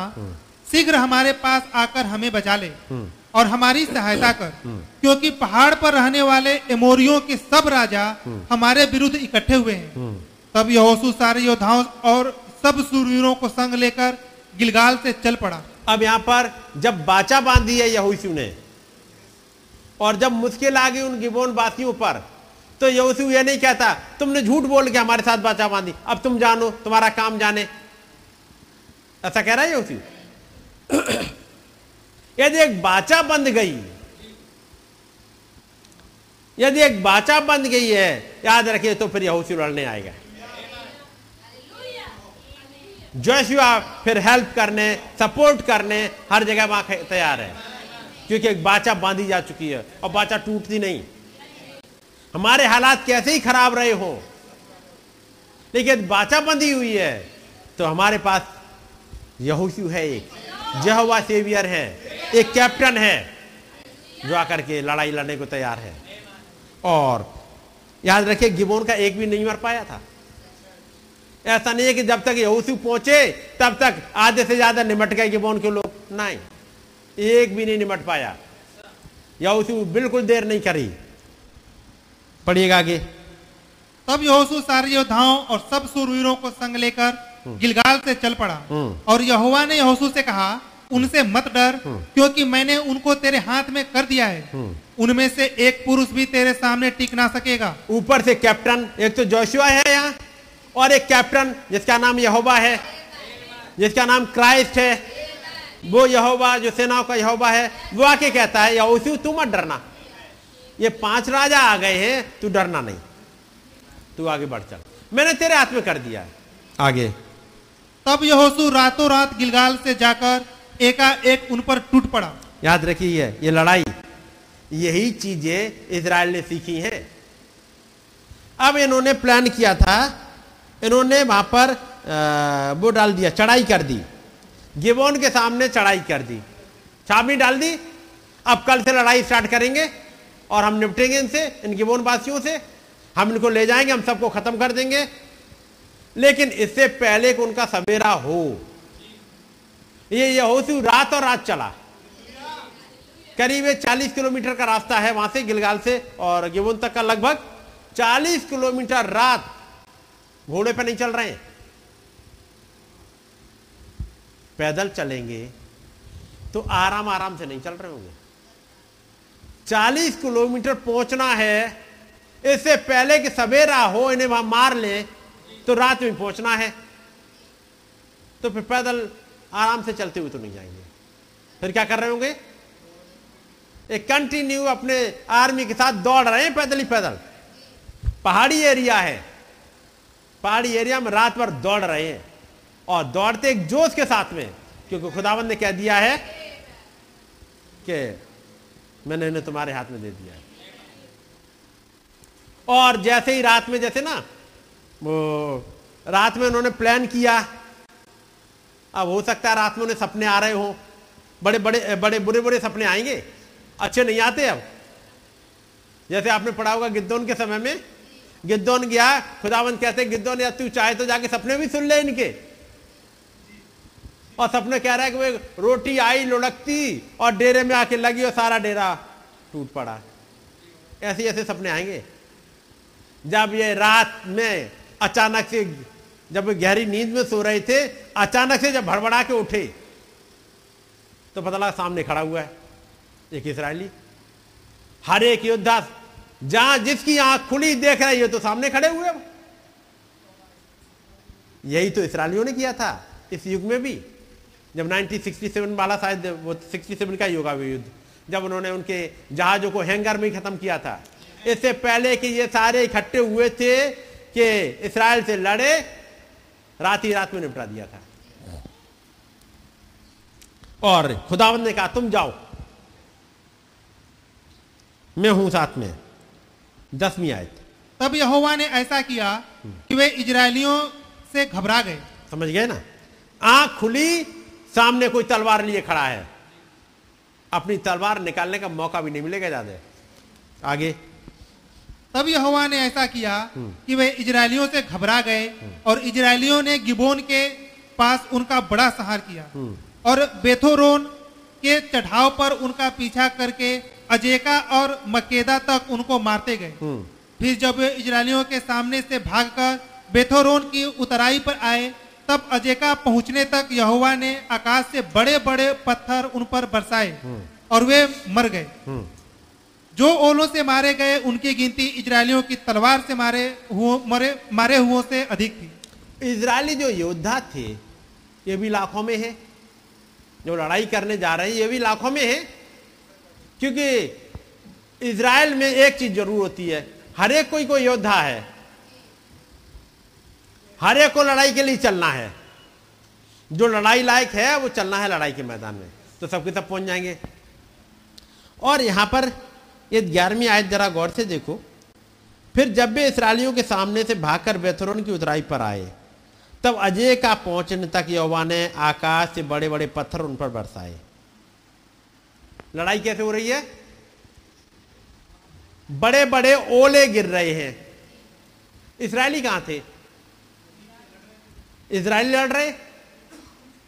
अब सामने वो अमोरी भागा जा रहा है, पीछे से इसराइली है। या कहीं पे एक वो तलवार लिए कि ये तलवार आपस में गुत्थम गुत्था हो रही है। पता लगा कि एमोरी हा, भारी पड़ा कि इसमें तलवार मार दे। अचानक से पत्थर आया, सीधा एमोरी के। इसराइल के क्यों नहीं लगा? इतना भारी पत्थर आ रहा है ऊपर से ये सीधा सीधा केवल उसी को अगल बगल खड़े हैं। पत्थर आया सीधा एमोरी के सर पत्थर लगा इसराइली बच गया। भागे जा रहे थे इसराइली पीछे पीछे एमोरी आगे आगे, पत्थर आया सीधा। इसराइली को छोड़ दिया। सीधा सीधा एमोरी पे। आप ये लड़ाई देखो कि टारगेट कैसा है। कभी पत्थर ऐसे गिरते हुए देखे कि आप जाके खड़े हो जाओ और केवल एक ही पर लगते जाएँ, टारगेटेड हो। वो तो कहीं भी गिरते रहते। हैं लेकिन ये वैसे वाले पत्थर नहीं है। क्योंकि उन वाले पत्थरों से इसराइली एक भी नहीं मारा। तो बताओ ये लड़ाई कैसी ही ऊपर से आसमान से बड़े बड़े ओले आ रहे हैं। और सीधे के सीधे अब ढूंढ रहे हैं कि एमोरी कहाँ है। जो जो एमोरी हो उसी के सर पे। और कितने मार लिए? जो ओलों से मारे गए जी। उनकी गिनती इजरायलियों की तलवार से मारे हुओं से अधिक थी। जी। लड़ाई इसराइली लड़ रहे हैं, लेकिन उसके बाद भी इसराइली जो लाखों में इतना नहीं मार पाए जितना खुदावन ने मार दिए। ये टारगेटेड मिसाइल्स जैसे अभी थोड़े दिनों पहले देखा होगा, हमास ने एक दिन में करीब 1200 या 1500 वो छोड़ दिए। छोड़े थे? वो मिसाइल्स 1200 के आसपास शायद कुछ छोड़ दी थी। बारह सौ से कुछ ऊपर ही थी। बारह सौ मिसाइल से एक साथ छोड़ दी कि देखें ये कैसे बचेंगे? और उन बारह सौ मिसाइलों से इसराइली कितने मरे? पाँच। पाँच में उसमें भी एक इंडियन। जिस घर में थे, वहाँ गिरे तो एक इंडियन। तो इसराइली कितने मरे? चार। और बाकी और दो, कुछ और मिसाइलों से बाद में भी मरे होंगे तो दस बीस, उससे ज़्यादा नहीं है। और फलिस्तियों की गिनती हज़ारों में है। गिनने वाले तक नहीं रह गए। बिल्डिंग की बिल्डिंग चली गई, जो सुरंगों में घुस गए थे, वो आतंकवादी हमास के, वो वहीं के वहीं इन्होंने अपनी मिसाइल छोड़ छोड़ के वहीं के वहीं खत्म कर दिए थे। वहीं की वहीं उनकी कबर बन गई थी, उन्हें कौन ढूंढेगा? क्योंकि उन्होंने अपनी जो गुफाएँ बना ली थी, वो सुरंग बनाई थी, वो इधर गाजा में से, यानी अपनी एरिया में से घुसते थे और मिस्र में जाके निकल जाते थे। उस पार मिस्र तक ही बना ली तक मिस्र से उनके पास वो आता था। जैसे अपना इंडिया पाकिस्तान बॉर्डर पर ना, इधर से उधर आपने देखा हो सुरंगें मिलती रहती ऐसे उन्होंने सुरंगें बनाई थी। उन और किलोमीटरों में सुरंगें। किलोमीटरों में सुरंगें थी, उन्होंने वहीं के वहीं खत्म कर दी है उनकी गिनती कहाँ है? और 1200 मिसाइल जो हमास ने छोड़ी, उसमें से इसराइली मरे पाँच।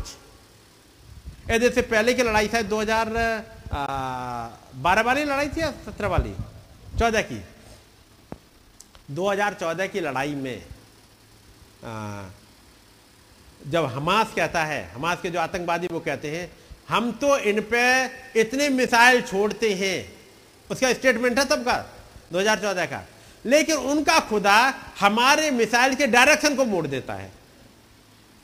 ये उनके स्टेटमेंट थे जो पेपर में भी आए थे उनका खुदा हमारी मिसाइल के डायरेक्शन को मोड़ देता है और वो उन पर गिरती ही नहीं। लेकिन जो इसराइली छोड़े, वो सबकी सब गिरती हैं। और यहाँ तो खुदाबंदी ऐसे लड़ाई लड़ रहा है।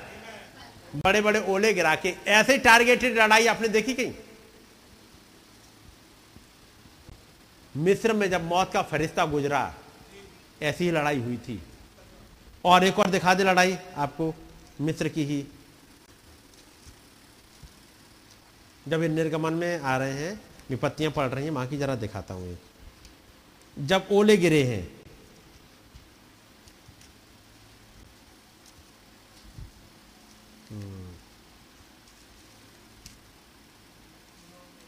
हम्म, नौ अध्याय। यहाँ पर ओले गिरे वहाँ की बात करेंगे हाँ नौ अध्याय जरा। पहलिया से पढ़ लेना। पहलिया से ही पढ़ लो एक। फिर यहोवा ने मूसा से कहा फिरौन के पास जाकर कह इब्रियों का खुदा यहोवा तुझसे इस प्रकार कहता है मेरी प्रजा के लोगों को जाने दे हम्म। कि मेरी उपासना करें। जी। और यदि तू उन्हें जाने ना दे हम्म। और अब भी पकड़े रहे हम्म। तो सुन तेरे जो घोड़े गधे ऊँट गाय बैल भेड़ बकरी आदि पशु मैदान में हैं उन पर यहोवा का हाथ ऐसा पड़ेगा कि बहुत भारी मरी होगी। हम्म। परंतु यहोवा इजरायलियों के पशुओं में और मिस्रियों के पशुओं में ऐसा अंतर करेगा कि जो इजरायलियों के हैं उनमें से कोई भी ना मरेगा। इंसानों की तो बात छोड़ो। जब जानवरों की बात आ रही है जब जानवर दोनों के सबके आसपास चल रहे हैं। पढ़ो आगे। फिर यहोवा ने यह कहकर एक समय ठहराया मैं यह काम इस देश में कल करूँगा। दूसरे दिन यहोवा ने ऐसा ही किया। और मिस्रियों के तो सब पशु मर गए परंतु इजरायलियों का एक भी पशु ना मरा। भाई वाह। मैदान में सबके पशु हुए चल रहे हैं। एक साथ उसके बाद ओले गिर रहे हैं। ओले भी टारगेटेड हैं कि ये देखो मिस्री पशु है तो उसकी पीठ पे तो गिरेगा। उसको तो मार देगा। क्या गिर रहे हैं? ओले गिर रहे हैं ऐसे ही पशु गिर रहे हैं? भारी मरी है। भारी मरी में जबकि साथ साथ है, इसराइल का एक भी नहीं मर रहा। बीमारी जाके मिस्रियों के पशुओं को पकड़ रही है। क्या मिस्रियों के पशुओं कोई नाम लिखा था क्या? लेकिन जो मौत का फिरिश्ता गुजर रहा है, उसे यह भी पता है, ये मिस्री पशु है और ये इसराइल का है।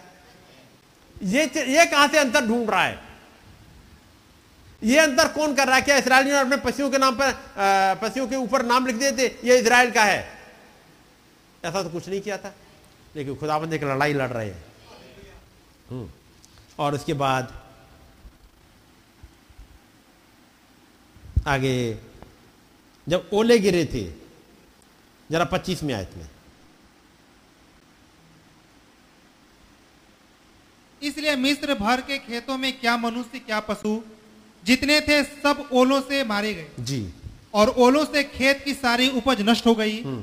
और मैदान के सब वृक्ष भी टूट गए। मैदान के सब एक आध नहीं सारे वृक्ष टूट गए सारी फ़सल बर्बाद हो गई जितने मनुष्य जंगल खेतों में मिल गए वो मर गए पशु मर गए। छब्बीस। केवल गोसेन प्रदेश में जहाँ इजरायली बसते थे ओले नहीं गिरे। वाह। जहाँ इसराइली बसते थे वहाँ ओले नहीं गिरे। खुदाबंद पूछ रहे हैं अयूब से अयूब ये बता, ये ओले बनते कहाँ से हैं?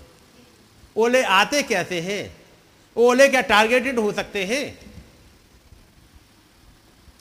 ये सब कुछ सवाल जब खुदाबंद ने पूछना स्टार्ट किया, एक चीज़ बताते हुए अयूब ध्यान रख। इतने दिनों तक तेरी संपत्ति तो बढ़ती गई जब तक ये विपत्ति नहीं आई, उससे पहले तक तेरी संपत्ति बढ़ती गई। हर एक ब्लेसिंग तुझे मिलती गई डाकुओं ने बाकी को लूटा, तेरे को नहीं लूटा। तेरा जो बिज़नेस गया, वो हर बार फैलता चला गया। बाकी जगह बीमारी आई, तेरे बच्चों में नहीं आई। क्या तूने ये कुछ सोचा? तू कह रहा है, मैं यौबा से मुकदमा लड़ूँगा। तो मैं तुझे बताता हूँ क्या तूने सोचा कि पिछले इतने सालों तक मैं तेरे साथ साथ चलता रहा? तो फिर अभी भी तेरे साथ हूँगा ये जो आई है विपत्ति, इसके पीछे कोई कारण है। और वो मैं तुझे कुछ एक दूसरी जगह और दिखाना चाहूँगा। तुझे एक हायर लेवल पे ले जाना चाह रहा हूँ। ये तो सब तेरा आ जाएगा वापस। उसमें टाइम नहीं लगेगा। मैं कुछ दिखाना चाह रहा हूँ। और जब ये सब कुछ खुदावंद बात करते हुए आते हैं, बयालीस अध्याय में आइएगा। ढेर सारी चीज़ें एक्चुअली एक एक आयत पे आप देखोगे। गौर से जाके पढ़िएगा। और केवल पढ़ते मत जाइएगा रुकिएगा। अब जैसे हमने वहाँ का पढ़ा अभी ओले गिरे इसराइलियों पर नहीं गिरे अमोरियों पर गिरे। तो पूछो जो ओले गिर रहे हैं लड़ाई गुत्थम गुत्था हो रही है मलयुद्ध हो रहे हैं तलवारें आमने सामने चल रही हैं इसराइलियों को, का कोई नहीं मर रहा? मिस्री मर रहे हैं ये टारगेटेड ओले कैसे हैं? जी? हाँ। वही कह रहे, ये कैसे हो रहा है? कि पत्थर आता है ऊपर से, इसराइली भी देख रहा है गया ये। ये लगता है ऊपर ही गिरेगा क्योंकि ऊपर से तो अभी पता नहीं कितनी ऊपर देखा, बड़ा सा पत्थर आ रहा हटो हटो हटो एमोरी भागा, इसराइली भागा। लेकिन वो एमोरी के पीछे पड़ेगा एमोरी पे ही लगा जाके। ऐसे ही हो रहा है? हमारे पास एक ऐसा खुदाबंद है, जो हमें और आपको हर विपत्ति से बचाना जानते हैं। और जब ब्लेसिंग देने की बात आए तो अपने बच्चों को खोलेआम ब्लेसिंग भी दे देते हैं और बाकी दूसरे देखते रह जाते जब कौए रोटी लेके आ रहे थे तो एली एलिया के पास तो गिर जाती थी रोटी। बाकी दूसरा कोई भूखा मर रहा हो कौए वहाँ नहीं लेके जा रहे वो सारपत की एक विधवा जो कि बिलीवर है, उसके पास तो एलिया पहुँच गया, हरे के पास एलिया नहीं जा रहा। चलिएगा बयालीस अध्याय और उसकी तीसरी आयत। तूने पूछा तू कौन है जो ज्ञान रहित होकर युक्ति पर पर्दा डालता है? हम्म। परंतु मैंने तो जो नहीं समझता था वही किया। कहा अब यहाँ पर अयुब कहते प्रभु मेरी एक बात समझ में आ गई मुझे वास्तव में नहीं मालूम था। मुझे ये भेद पता नहीं थे। जो सवाल आपने जब पूछे, तब मैंने गौर करना स्टार्ट किया। तब मैंने समझना स्टार्ट किया कि है क्या। नहीं तो मैंने तो इस गौर पे, इस एंगल पे सोचा ही नहीं। पूछो, जिनके पास ये मैसेज नहीं गया, क्या वो सोच पाते हैं कि ये क्राइस्ट है कौन? वो सोचते हाँ मरियम का बेटा, यीशु मसीह, बस, हमारे लिए आए और उन्हें कलवरी पे जाकर के हमारी जान दे दी, वो हमें बहुत प्यार करते हैं। क्या ये पूछा कि ये यीशु मसीह, ये है कौन? ये क्राइस्ट है कौन? ये है कौन जो ये कहता है कि इससे पहले इब्राहिम हुआ, मैं हूँ? ये कौन है जो कहता है कि, हे पिता, मेरी महिमा, उस महिमा से कर जो जगत की उत्पत्ति से पहले हमारी तेरे साथ थी? क्या ये बातें समझने की है या नहीं? है कि हे पिता मेरी महिमा उस महिमा से कर जो मेरी आपके साथ जगत की उत्पत्ति से पहले थी। इससे पहले के ब्रह्मांड बनता ये सृष्टि बनती पृथ्वी की बात नहीं है। कोई तारागण बनता कुछ भी बनता उससे पहले मेरी और आपकी एक सहभागिता थी। जिसने यही समझा कि यीशु मसीह मरियम का बेटा आ, एक नासरत का रहने वाला तो क्या समझा? अयुब कहता है प्रभु मैंने ये बातें कभी नहीं सोची थी। जब आपने पूछा फिर से पढ़ना तीसरी आयत।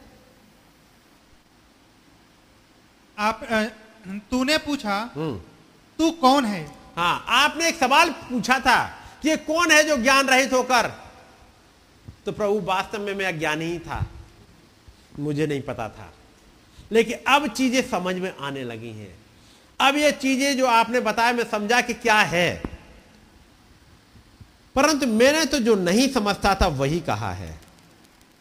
अर्थात जो बातें मेरे लिए अधिक कठिन और मेरी समझ से बाहर थी। प्रभु, ये बातें ऐसी थी, मेरी समझ से बाहर थी। जब भाई ब्रानम ये प्रचार कर रहे हैं, उन्होंने एक बात कही थी, और वो आपने पढ़ा होगा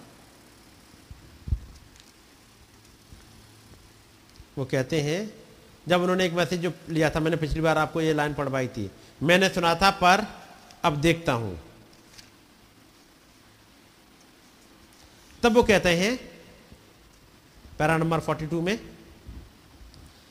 अब आपको अयुब की पुस्तक, उसका बयालीसवा अध्याय याद होगा, ये बड़ी ही विचित्र पुस्तक है। ये अयुब की किताब, ये बड़ी विचित्र किताब है। ये ऐसे भेदों से भरी हुई है यदि आप इनके भेद पढ़ो, जब खुदाबंद बात कर रहे हैं अब अयुब से डायरेक्टली पूछ रहा, सवाल पे सवाल। भाई, टेड ड्यूडले, यदि आप आज रात्रि से फिनिक्स में सुन रहे हैं तो क्या आपको याद है कि लगभग एक या दो हफ़्ते पूर्व में और आप इन पदों पर बातचीत कर रहे थे? और हमने इसका हवाला दिया था। मैंने आपको बताया था, किसी दिन यह मेरे लिए एक विषय बन जाएगा। यह बात कब की है? एक दो हफ़्ते पहले। और यह मैसेज प्रचार किया सत्ताईस नवंबर को। तो एक हफ़्ते पहले, बीस तारीख रही होगी। और एक हफ़्ते पहले चले, दो हफ़्ते चले तो तेरह तारीख। ये नवंबर का महीना चल रहा है और नबी के दिमाग में अब चल रही है टॉपिक्स और वो टॉपिक क्या चल रहे हैं? मैंने कानों से तेरा समाचार सुना था, पर अब मेरी बात, मेरी आँखें तुझे देखती हैं। और यहाँ पर अयुब कहते हैं, अर्थात जो बातें मेरे लिए अधिक कठिन और मेरी समझ से बाहर थीं, जो बातें मेरी समझ से बाहर थीं। अब नहीं है, याद रखिएगा, ये बातें मेरी समझ से बाहर थी। मेरी समझ से बाहर थी, ये आपने बोला था, प्रभु, छह इंच लंबी है वो। तो चिंता मत करना वो छह इंच लंबी है। मैं समझ नहीं पाया वो छह इंच का मतलब क्या है? पढ़ा होगा ना? लेकिन जब उस 20 तारीख को 20 सितंबर को सवेरे सवेरे एक दर्शन आया और खुदावंद ने बताया कि देखो और उन्होंने भी गिलहरी मरी हुई देखी। उन्होंने फिर वही दर्शन याद आया जब वो आ, म्यो क्लिनिक में बैठे हुए थे। म्यो क्लिनिक ही है? जब वो वहाँ बैठे हुए थे काफ़ी समय पहले की बात है। जब वो शायद बयालीस साल के हैं या वो है, वहाँ पर टेस्ट कराने के लिए गए हैं, तब उन्होंने देखा कि कैसे एक गलहरी निकल के आई है और मुँह में चली गई है। है नहीं? वो चौदह साल पहले की बात है। शायद मायो क्लिनिक ही है। मेरे विचार से।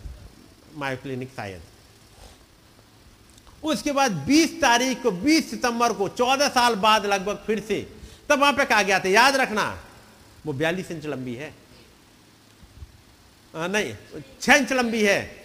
और छह इंच का मतलब नहीं समझ पा रहे छह इंच का मतलब छह साल है या क्या है छह?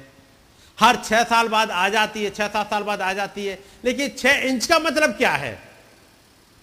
लेकिन जब 20 सितंबर को सुबह ही सुबह बैठे हुए हैं क्योंकि 19 तारीख को अपना वो टेस्ट करा के आ गए हैं शायद 18 को। हाँ वो टेस्ट करा लिए हैं, है? नहीं, ये तो अब आए हैं। चौदह साल पहले, मायो क्लिनिक में है वो। बारह साल चौदह साल पहले मायो क्लिनिक में बैठे हुए। तब आया था एक दर्शन, जिसमें गिलहरी मुँह में चली गई है। और अब जहाँ पर डॉक्टर रविंद्रवर्थ के पास गए हैं टेस्ट करा के आ गए हैं। दस घंटे सो गए थे। उसके बाद उन्होंने उन्नीस तारीख को शायद मैसेज प्रचार किया है। वो है हाँ प्यास। क्योंकि बारह तारीख को उन्होंने प्रचार किया है। बारह ग्यारह को वो वाला। खुदा की रूपांतरण शक्ति। वो ग्यारह को है, सैटरडे का दिन है। ग्यारह सितंबर, सैटरडे का दिन है, क्योंकि सिस्टर फ्लोरेंस सुबह चली गई है। अब भाई ब्रैनम फिनिक्स में पहुँचे हुए प्रचार कर रहे हैं। अगले दिन बारह को संडे था। हाँ मायो क्लिनिक है? मायो क्लिनिक की बात है। और फिर तेरह बारह को संडे था, उन्नीस तारीख को फिर से गए हैं। उन्होंने प्रचार किया है थर्स्ट। बीस तारीख को डॉक्टर के पास रिपोर्ट लेने जाना है। और अब अब फिर से दर्शन देखा है। अब की गिलहरी आई वही वाली गिलहरी। वही वाला पेड़ देखा, फिर से वो खड़े हुए हैं, फिर से खोद रहे हैं। अब की बार गिलहरी आई, टकराई, निशाना चूका और गिर गई और कैक्टस में। और उसके बाद आवाज़ आती है, तुम्हारा दुश्मन मर गया। थोड़ी देर बाद कहा जा, उठो और तुम जाओ उन पे। भाई ब्रानम ने तैयार हुए, अपने बच्चों को स्कूल के लिए छोड़ा और निकल गए। वहाँ उन्हें उनका दुश्मन पड़ा हुआ मिल गया। जो उन्होंने सुना था, वो छह इंच है क्या? सुना था। लेकिन ये नहीं समझ में आ पाया, है क्या अब? लेकिन अब वो क्लियर हो गया। वो छह इंच क्या थी? उन्हें मालूम हो गया, अब मेरी बीमारी चली गई है, क्योंकि कहा गया, तुम्हारा दुश्मन मर गया। नेक्स्ट डे फिर से गए हैं, उन्हें सेवेंथ डब मिल गई। जो बहुत दिनों से सोच रहे थे, क्योंकि उन्होंने अपनी माँ से एक सपना सुना था कि वो वो छह डब आई उनके सीने पे बैठ के ये कू कर रही है, ऐस के आकार में आकर के। तब वो कहते सातवीं आएगी। मैंने एक सपना सुना है छह डब का, लेकिन सातवीं मेरे लिए आएगी। और अब सातवीं को वो देख चुके हैं। मैंने सुना था, अब मैं देख चुका हूँ। दुश्मन को मरे हुए देख लिया है। सातवीं फाकता भी देख लिया। अगले दिन फिर से गए हैं, और उस पहाड़ी पे जब दुआ कर रहे हैं, और उस पर लिखा हुआ ईगल ये कुछ घट गई, ये घटनाएँ। तब उसके बाद मैसेज लेके आएँगे ऑन द विंग्स ऑफ़ आइस्ट्रो वाइट डव ये सुबह प्रचार किया है 27 तारीख को। उन्होंने ये 27 को सुबह प्रचार किया, साँझ को। इसे साँझ का है। हाँ साँझ का है। सुबह एक और बहुत ही इंपॉर्टेंट मैसेज प्रचार किया है। हुँ? नहीं नहीं, यहाँ पर नहीं। पावर टू ट्रांसफॉर्म तो उन्होंने प्रचार कर चुके हैं। इससे सुबह जब ये इन्होंने प्रचार किया मैंने सुना था आ, पर अब देखता हूँ। उसके बाद नेक्स्ट डे प्रचार करेंगे on the wings of snow white dove कोई एक है इंपॉर्टेंट शायद। नहीं मिला? नहीं नहीं यहाँ पर ये मैसेज सुबह की सुबह उन्होंने कोई दूसरा मैसेज लिया है और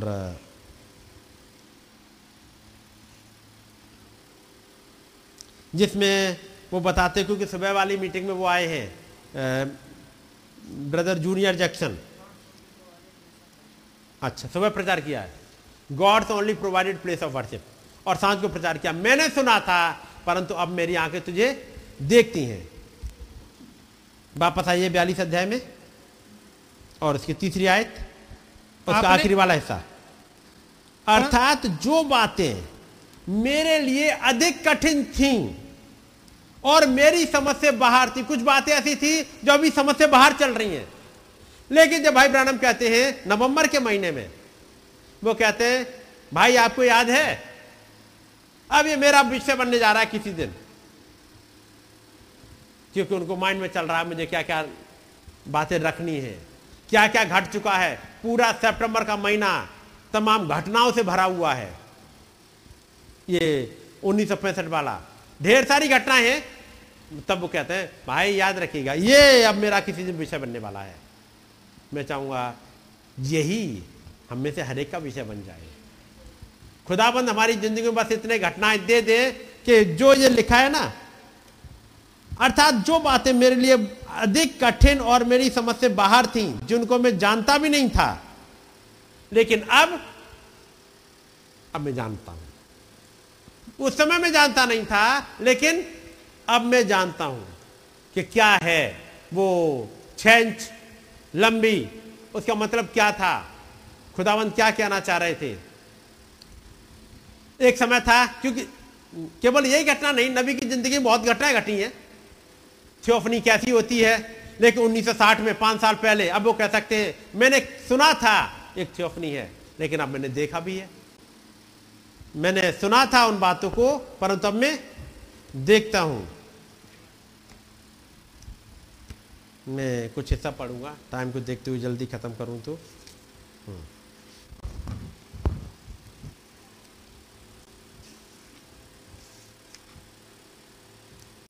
नबी, इस मैसेज में, यहाँ पर तो हम पढ़ रहे थे, मैंने कानों से तेरा समाचार सुना था, परंतु अब मेरी आँखें तुझे देखती हैं। उसका मतलब क्या हुआ? अब आँखें खुल गईं। एक अनसीन के लिए आँखें खुल गईं। बात समझ गए? अब मैं देखता हूँ का मतलब समझ गए? कि मेरी आँखें खुल चुकी हैं उस अनसीन के लिए, इन तमाम घटनाओं के लिए। और मैं पढ़ रहा हूँ उस वाले मैसेज से, जब उनकी आँखें खुल गईं, उन्होंने उसे पहचान लिया।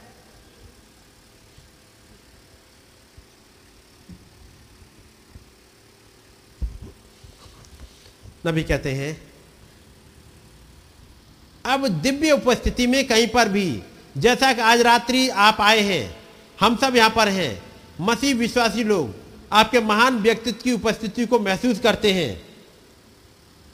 उस खुदाइत की एक ज़बरदस्त अनुभूति को, बल्कि खुदा के चारों ओर विचरण करते हुए हमारे मध्य में, कोई आश्चर्य नहीं प्रभु, प्रेयर कर रहे हैं वहाँ पर। Para number two thirty seven है। कोई आश्चर्य नहीं प्रभु कि यह अविश्वासी की आँखों को अंधा करता है, जो वचन का विश्वास नहीं करते। लेकिन कैसे यह उनकी आँखों को खोलता है, जो विश्वास करते हैं? जो विश्वास करते हैं, उनकी आँखों को खोल देता है। और जब आँखें खुलती हैं तो क्या होता है? अब आपने इन लोगों की आँखों को खोला है, स्वयं को उन पर प्रकट करने के द्वारा। आँखें कैसे खुली है? खुदावंद ने कुछ प्रकट किया, वचन को प्रकट किया। अब प्रभु, इन लोगों के हृदय को खोले और आप इनके साथ निवास करें। पिता वे आपके हैं। मैं उन्हें आपको देता हूँ। वे आपके बचन की ट्रॉफीज हैं। जो लोग बैठे हैं, जिन्होंने अपने हाथों को उठाया है खुदावंत के सामने सरेंडर करा है। नबी कहते, प्रभु, ये ट्रॉफी थे आपकी जीत की। आपने, आपके बचन ने उन्हें बुलाया है और आपने, आपके बचन ने उन पर पहचान कराई है। ये बचन की पहचान होती कैसे है? अभी हमने पढ़ा था गिबोनियों के बारे में। कनानियों ने सुना, एमोरियों ने सुना, हिब्बियों ने सुना सबने सुना, एबूसियों ने सुना। सुनने के बाद भी वो देख नहीं पाए जो गिवोनी देख लिए। सुना तो सबने? और सबने सुनने के बाद वो एक ग्रुप बना लिया। उन्होंने वर्ल्ड काउंसिल बना ली एक बड़ी सी कि हम सब चलेंगे और इन इसराइलियों से लड़ेंगे या उसी से लड़ेंगे। उन्हें वो नहीं दिखाई दिया जो गिबोनियों ने देख लिया था। गिबोनी क्या कह रहे हैं? हमें निश्चय बतलाया गया था कि ये देश तुम्हें दे दिया गया है। ये आपका हो जाएगा। हमारे प्राणों के लाले पड़ गए। हम आ गए। हमने सरेंडर कर दिया। ये गिबोनियों ने देख लिया। ये राहाब ने देख लिया था जो पूरा एरियो नहीं देख पाया। ये वचन उन पर प्रकट हो गया। और जब वचन प्रकट हुआ तो कोई उनके पास आ उपस्थित होता है। कोई बता देता है कि, यार, बचना है तो जाके सरेंडर कर दो। बचना है तो एक बाचा बाँध लो। क्योंकि इसके अलावा कोई तरीका नहीं है। इसलिए राहब ने यही करा कि हमें मालूम है, हमारे देश के लोग थरथरा रहे हैं। लेकिन थरथराने के बाद भी लड़ने को तैयार है। राहब लड़ने को तैयार नहीं है। बाकी सारे यर्दन के पार वाले लोग थरथरा रहे हैं और लड़ने को तैयार हो रहे हैं। ये जानते हुए कि हमसे जीतेंगे नहीं, फिर भी लड़ रहे हैं। लेकिन गिबोनी, उनकी आँखें खुल गई। उनके ऊपर एक प्रकट हो गया। वो समझ गए, हमारा बचाव का तरीका बस यही है। तब नबी कहते हैं, आगे बात करते हुए, होने पाए, ये दुल्हन में शामिल किए जाएँ, ये लोग पुनरुत्थान में जाएँ प्रभु, और यदि मैं उनसे कभी पृथ्वी पर बात ना कर पाऊँ, या उनसे हाथ ना मिला पाऊँ, और उन्हें मसीह बपतिस्म में बपतिस्म देने का सौभाग्य ना मिल जाए, मिल पाए, हो सकता है मैं ना कर पाऊँ उनके साथ में खुद तो काश ऐसा हो, खुदा, उस दिन जब ये सब समाप्त हो जाएगा और हम सब विवाह भोज में बैठेंगे तो होने पाए, मुझे उन्हें मेज पर देखने का सौभाग्य मिले। हो सकता मैं यहाँ से चला जाऊँ, यहाँ नहीं देख पाऊँ, लेकिन मैं इनको वहाँ देखना चाहता हूँ। और तब वो कहेंगे, ओ, क्यों? यह तो वहाँ टेम्पा फ्लोरिडा की बात है। उस रात्रि, भाई ब्रानम जब मैं खड़ा हुआ था, ये जब वहाँ पहुँचेंगे ना उस मेज पे माँ कहेंगे, अरे भाई ब्रानम मुझे नहीं पता था ये चीज़ इतनी इंपॉर्टेंट थी। बस आपने ऑल्टर कॉल करी थी और मैं बस टेंपो फ्लोरिडा में जाके खड़ा हो गया था। आपने आवाज़ लगाई कौन कौन अपना जीवन देना चाहता है? आपने तुम लोगों ने हाथ उठा दिया था। अब वो कहेंगे, हमने भाई ब्रानम बस अपना हाथ उठा दिया था और हमने सरेंडर कर दिया था। हमने मान लिया था कि बस इसके अलावा कोई नहीं है। हमें नहीं मालूम था कि इतना ग्लोरियस समय होगा। क्या इन गुमोनियों ने सोचा था कि इनका खुदाबंद ऐसे आके लड़ाई कर लड़ेगा। और हमारे साथ बाचा बंद के हम ऐसे बन जाएँगे, उस खुदाबंद की वर्शिप करेंगे, उस खुदाबंद के लिए पानी भरेंगे, उसके लिए लकड़ी लेके आएँगे। हमें और आपको भी मौका मिलेगा। लकड़ी जो कि रिप्रेजेंट करती है इंसान को। यहाँ कुछ लकड़हारे बना दिए गए, जो लकड़ी लेके आ जाए खुदावंत के भवन में। कुछ है जो खुदावंत के भवन में पानी भरे, उस वचन को लेकर के आए। मैं कहूँगा ये बहुत बढ़िया मौका मिल गया था। आँखें खुल गई इनकी। भाई ब्रहण में जब मैं खड़ा हुआ था, मैं कहूँगा, अब वो यहाँ है, वो एक सा है।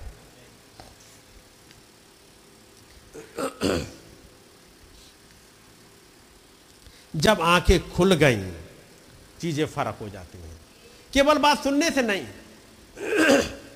मैंने और आपने सुना बहुत है काश एक कुछ दिख जा, स्टार्ट हो जाए। मैं देखने की बात ये नहीं कह रहा कि एंजल आपको दिख गया। बात एंजल के देखने की बात नहीं है। बात कुछ एक अनसीन में, इस किताब में से दिखने लगे। कुछ एक ऐसे भेद खुलने लगे जो आपको एक हृदय में ऐसी गहराई तक पकड़ ले। कि आप हिलने ना पाए। God bless you. खुदाबंद आप पर अपना अनुग्रह बनाए रखे। आइए हम लोग प्रार्थना करेंगे। और दुआ होगी कि खुदावन हम में से हर एक की आँखों को खोल दे। है नहीं? आइए अपनी आँखों को बंद करेंगे। खुदावंत प्रभु यीशु मसीह, आपने हमें एक बार फिर से मौका दे दिया है प्रभु, ताकि आपके नाम को महिमा मिल सके। हो प्रभु, आपने ही अनुग्रह किया है हम पर। यदि आप ही ना आते तो प्रभु हमारी आँखें ना खुल सकती थी। लेकिन प्रभु, हमें आपके भवन में बस मौका मिल जाए पानी भरने का। आपके भवन में लकड़ी लाने का। बस, हमारे लिए बहुत है खुदाबंद बस आपकी दया बनी रहे, प्रभु। हमें मालूम है, कोई भी विपत्ति आए, हमारे पास एक यहोशू है। जब भी हम पुकार लगाएँगे, वो हमारे लिए उपस्थित हो जाएगा। हमारे पास एक कैप्टन है। हो, प्रभु। कितनी भी खतरनाक लड़ाई हो, लोग तो अपने मिसाइल्स को चलाते हैं। लेकिन यहाँ तो आपने बस पत्थर फेंके और उनसे कहीं ज़्यादा मार दिए जो इसराइलियों ने मारे थे। खुदाबंद, जो आपके पास आया, उन इसराइलियों को कोई जानवर तक नहीं मरे थे। इसराइली नहीं मरे थे, लेकिन दुश्मन मारे गए थे। प्रभु, हमारा दुश्मन वो लूसीफर है। हमारी मदद करिएगा और हमारे इस दुश्मन को प्रभु खत्म कर दीजिएगा हमारी जिंदगियों से, चाहे वो चिंताओं के रूप में आ रहा हो चाहे उन तमाम बीमारियों के रूप में जिनके आपने अपने नबी के द्वारा नाम बतवाए, वो तमाम बीमारियाँ, चाहे वो उन रूप में आ रहा हो, तम, चाहे वो एक नेचर के रूप में आ रहा हो, प्रभु उस डेविल को हमारी ज़िंदगी से खत्म कर दीजिएगा। प्रभु, ये आपका वचन जो कि एक एटम बम है, ये प्रभु इस डीमन के हर एक हिस्से को उड़ा दे प्रभु हमारी जिंदगियों से। और इस ज़मीन पर प्रभु केवल और केवल आपका कब्जा हो। हमारे शरीर पर, हमारे प्राण पर, हमारी सोल में प्रभु केवल और केवल आप ही हो। आपका ही नाम जलाल पाए प्रभु। एक बार फिर से सारा आधा सारी महिमा आपको देते हैं प्रभु। हमें अपनी दया बनाए रखिएगा।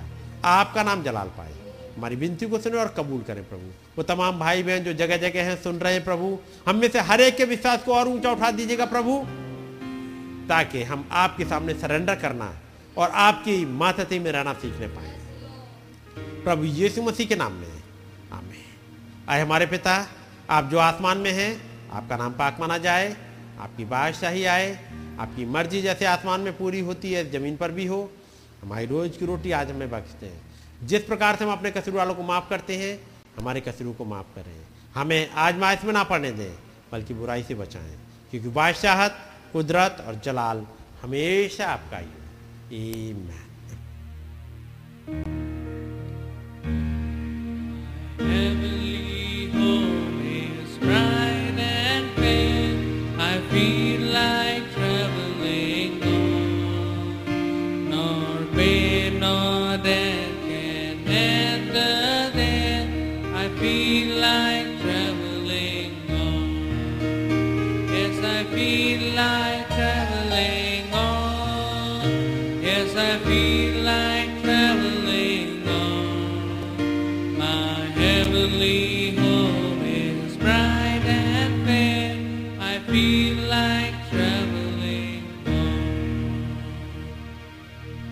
12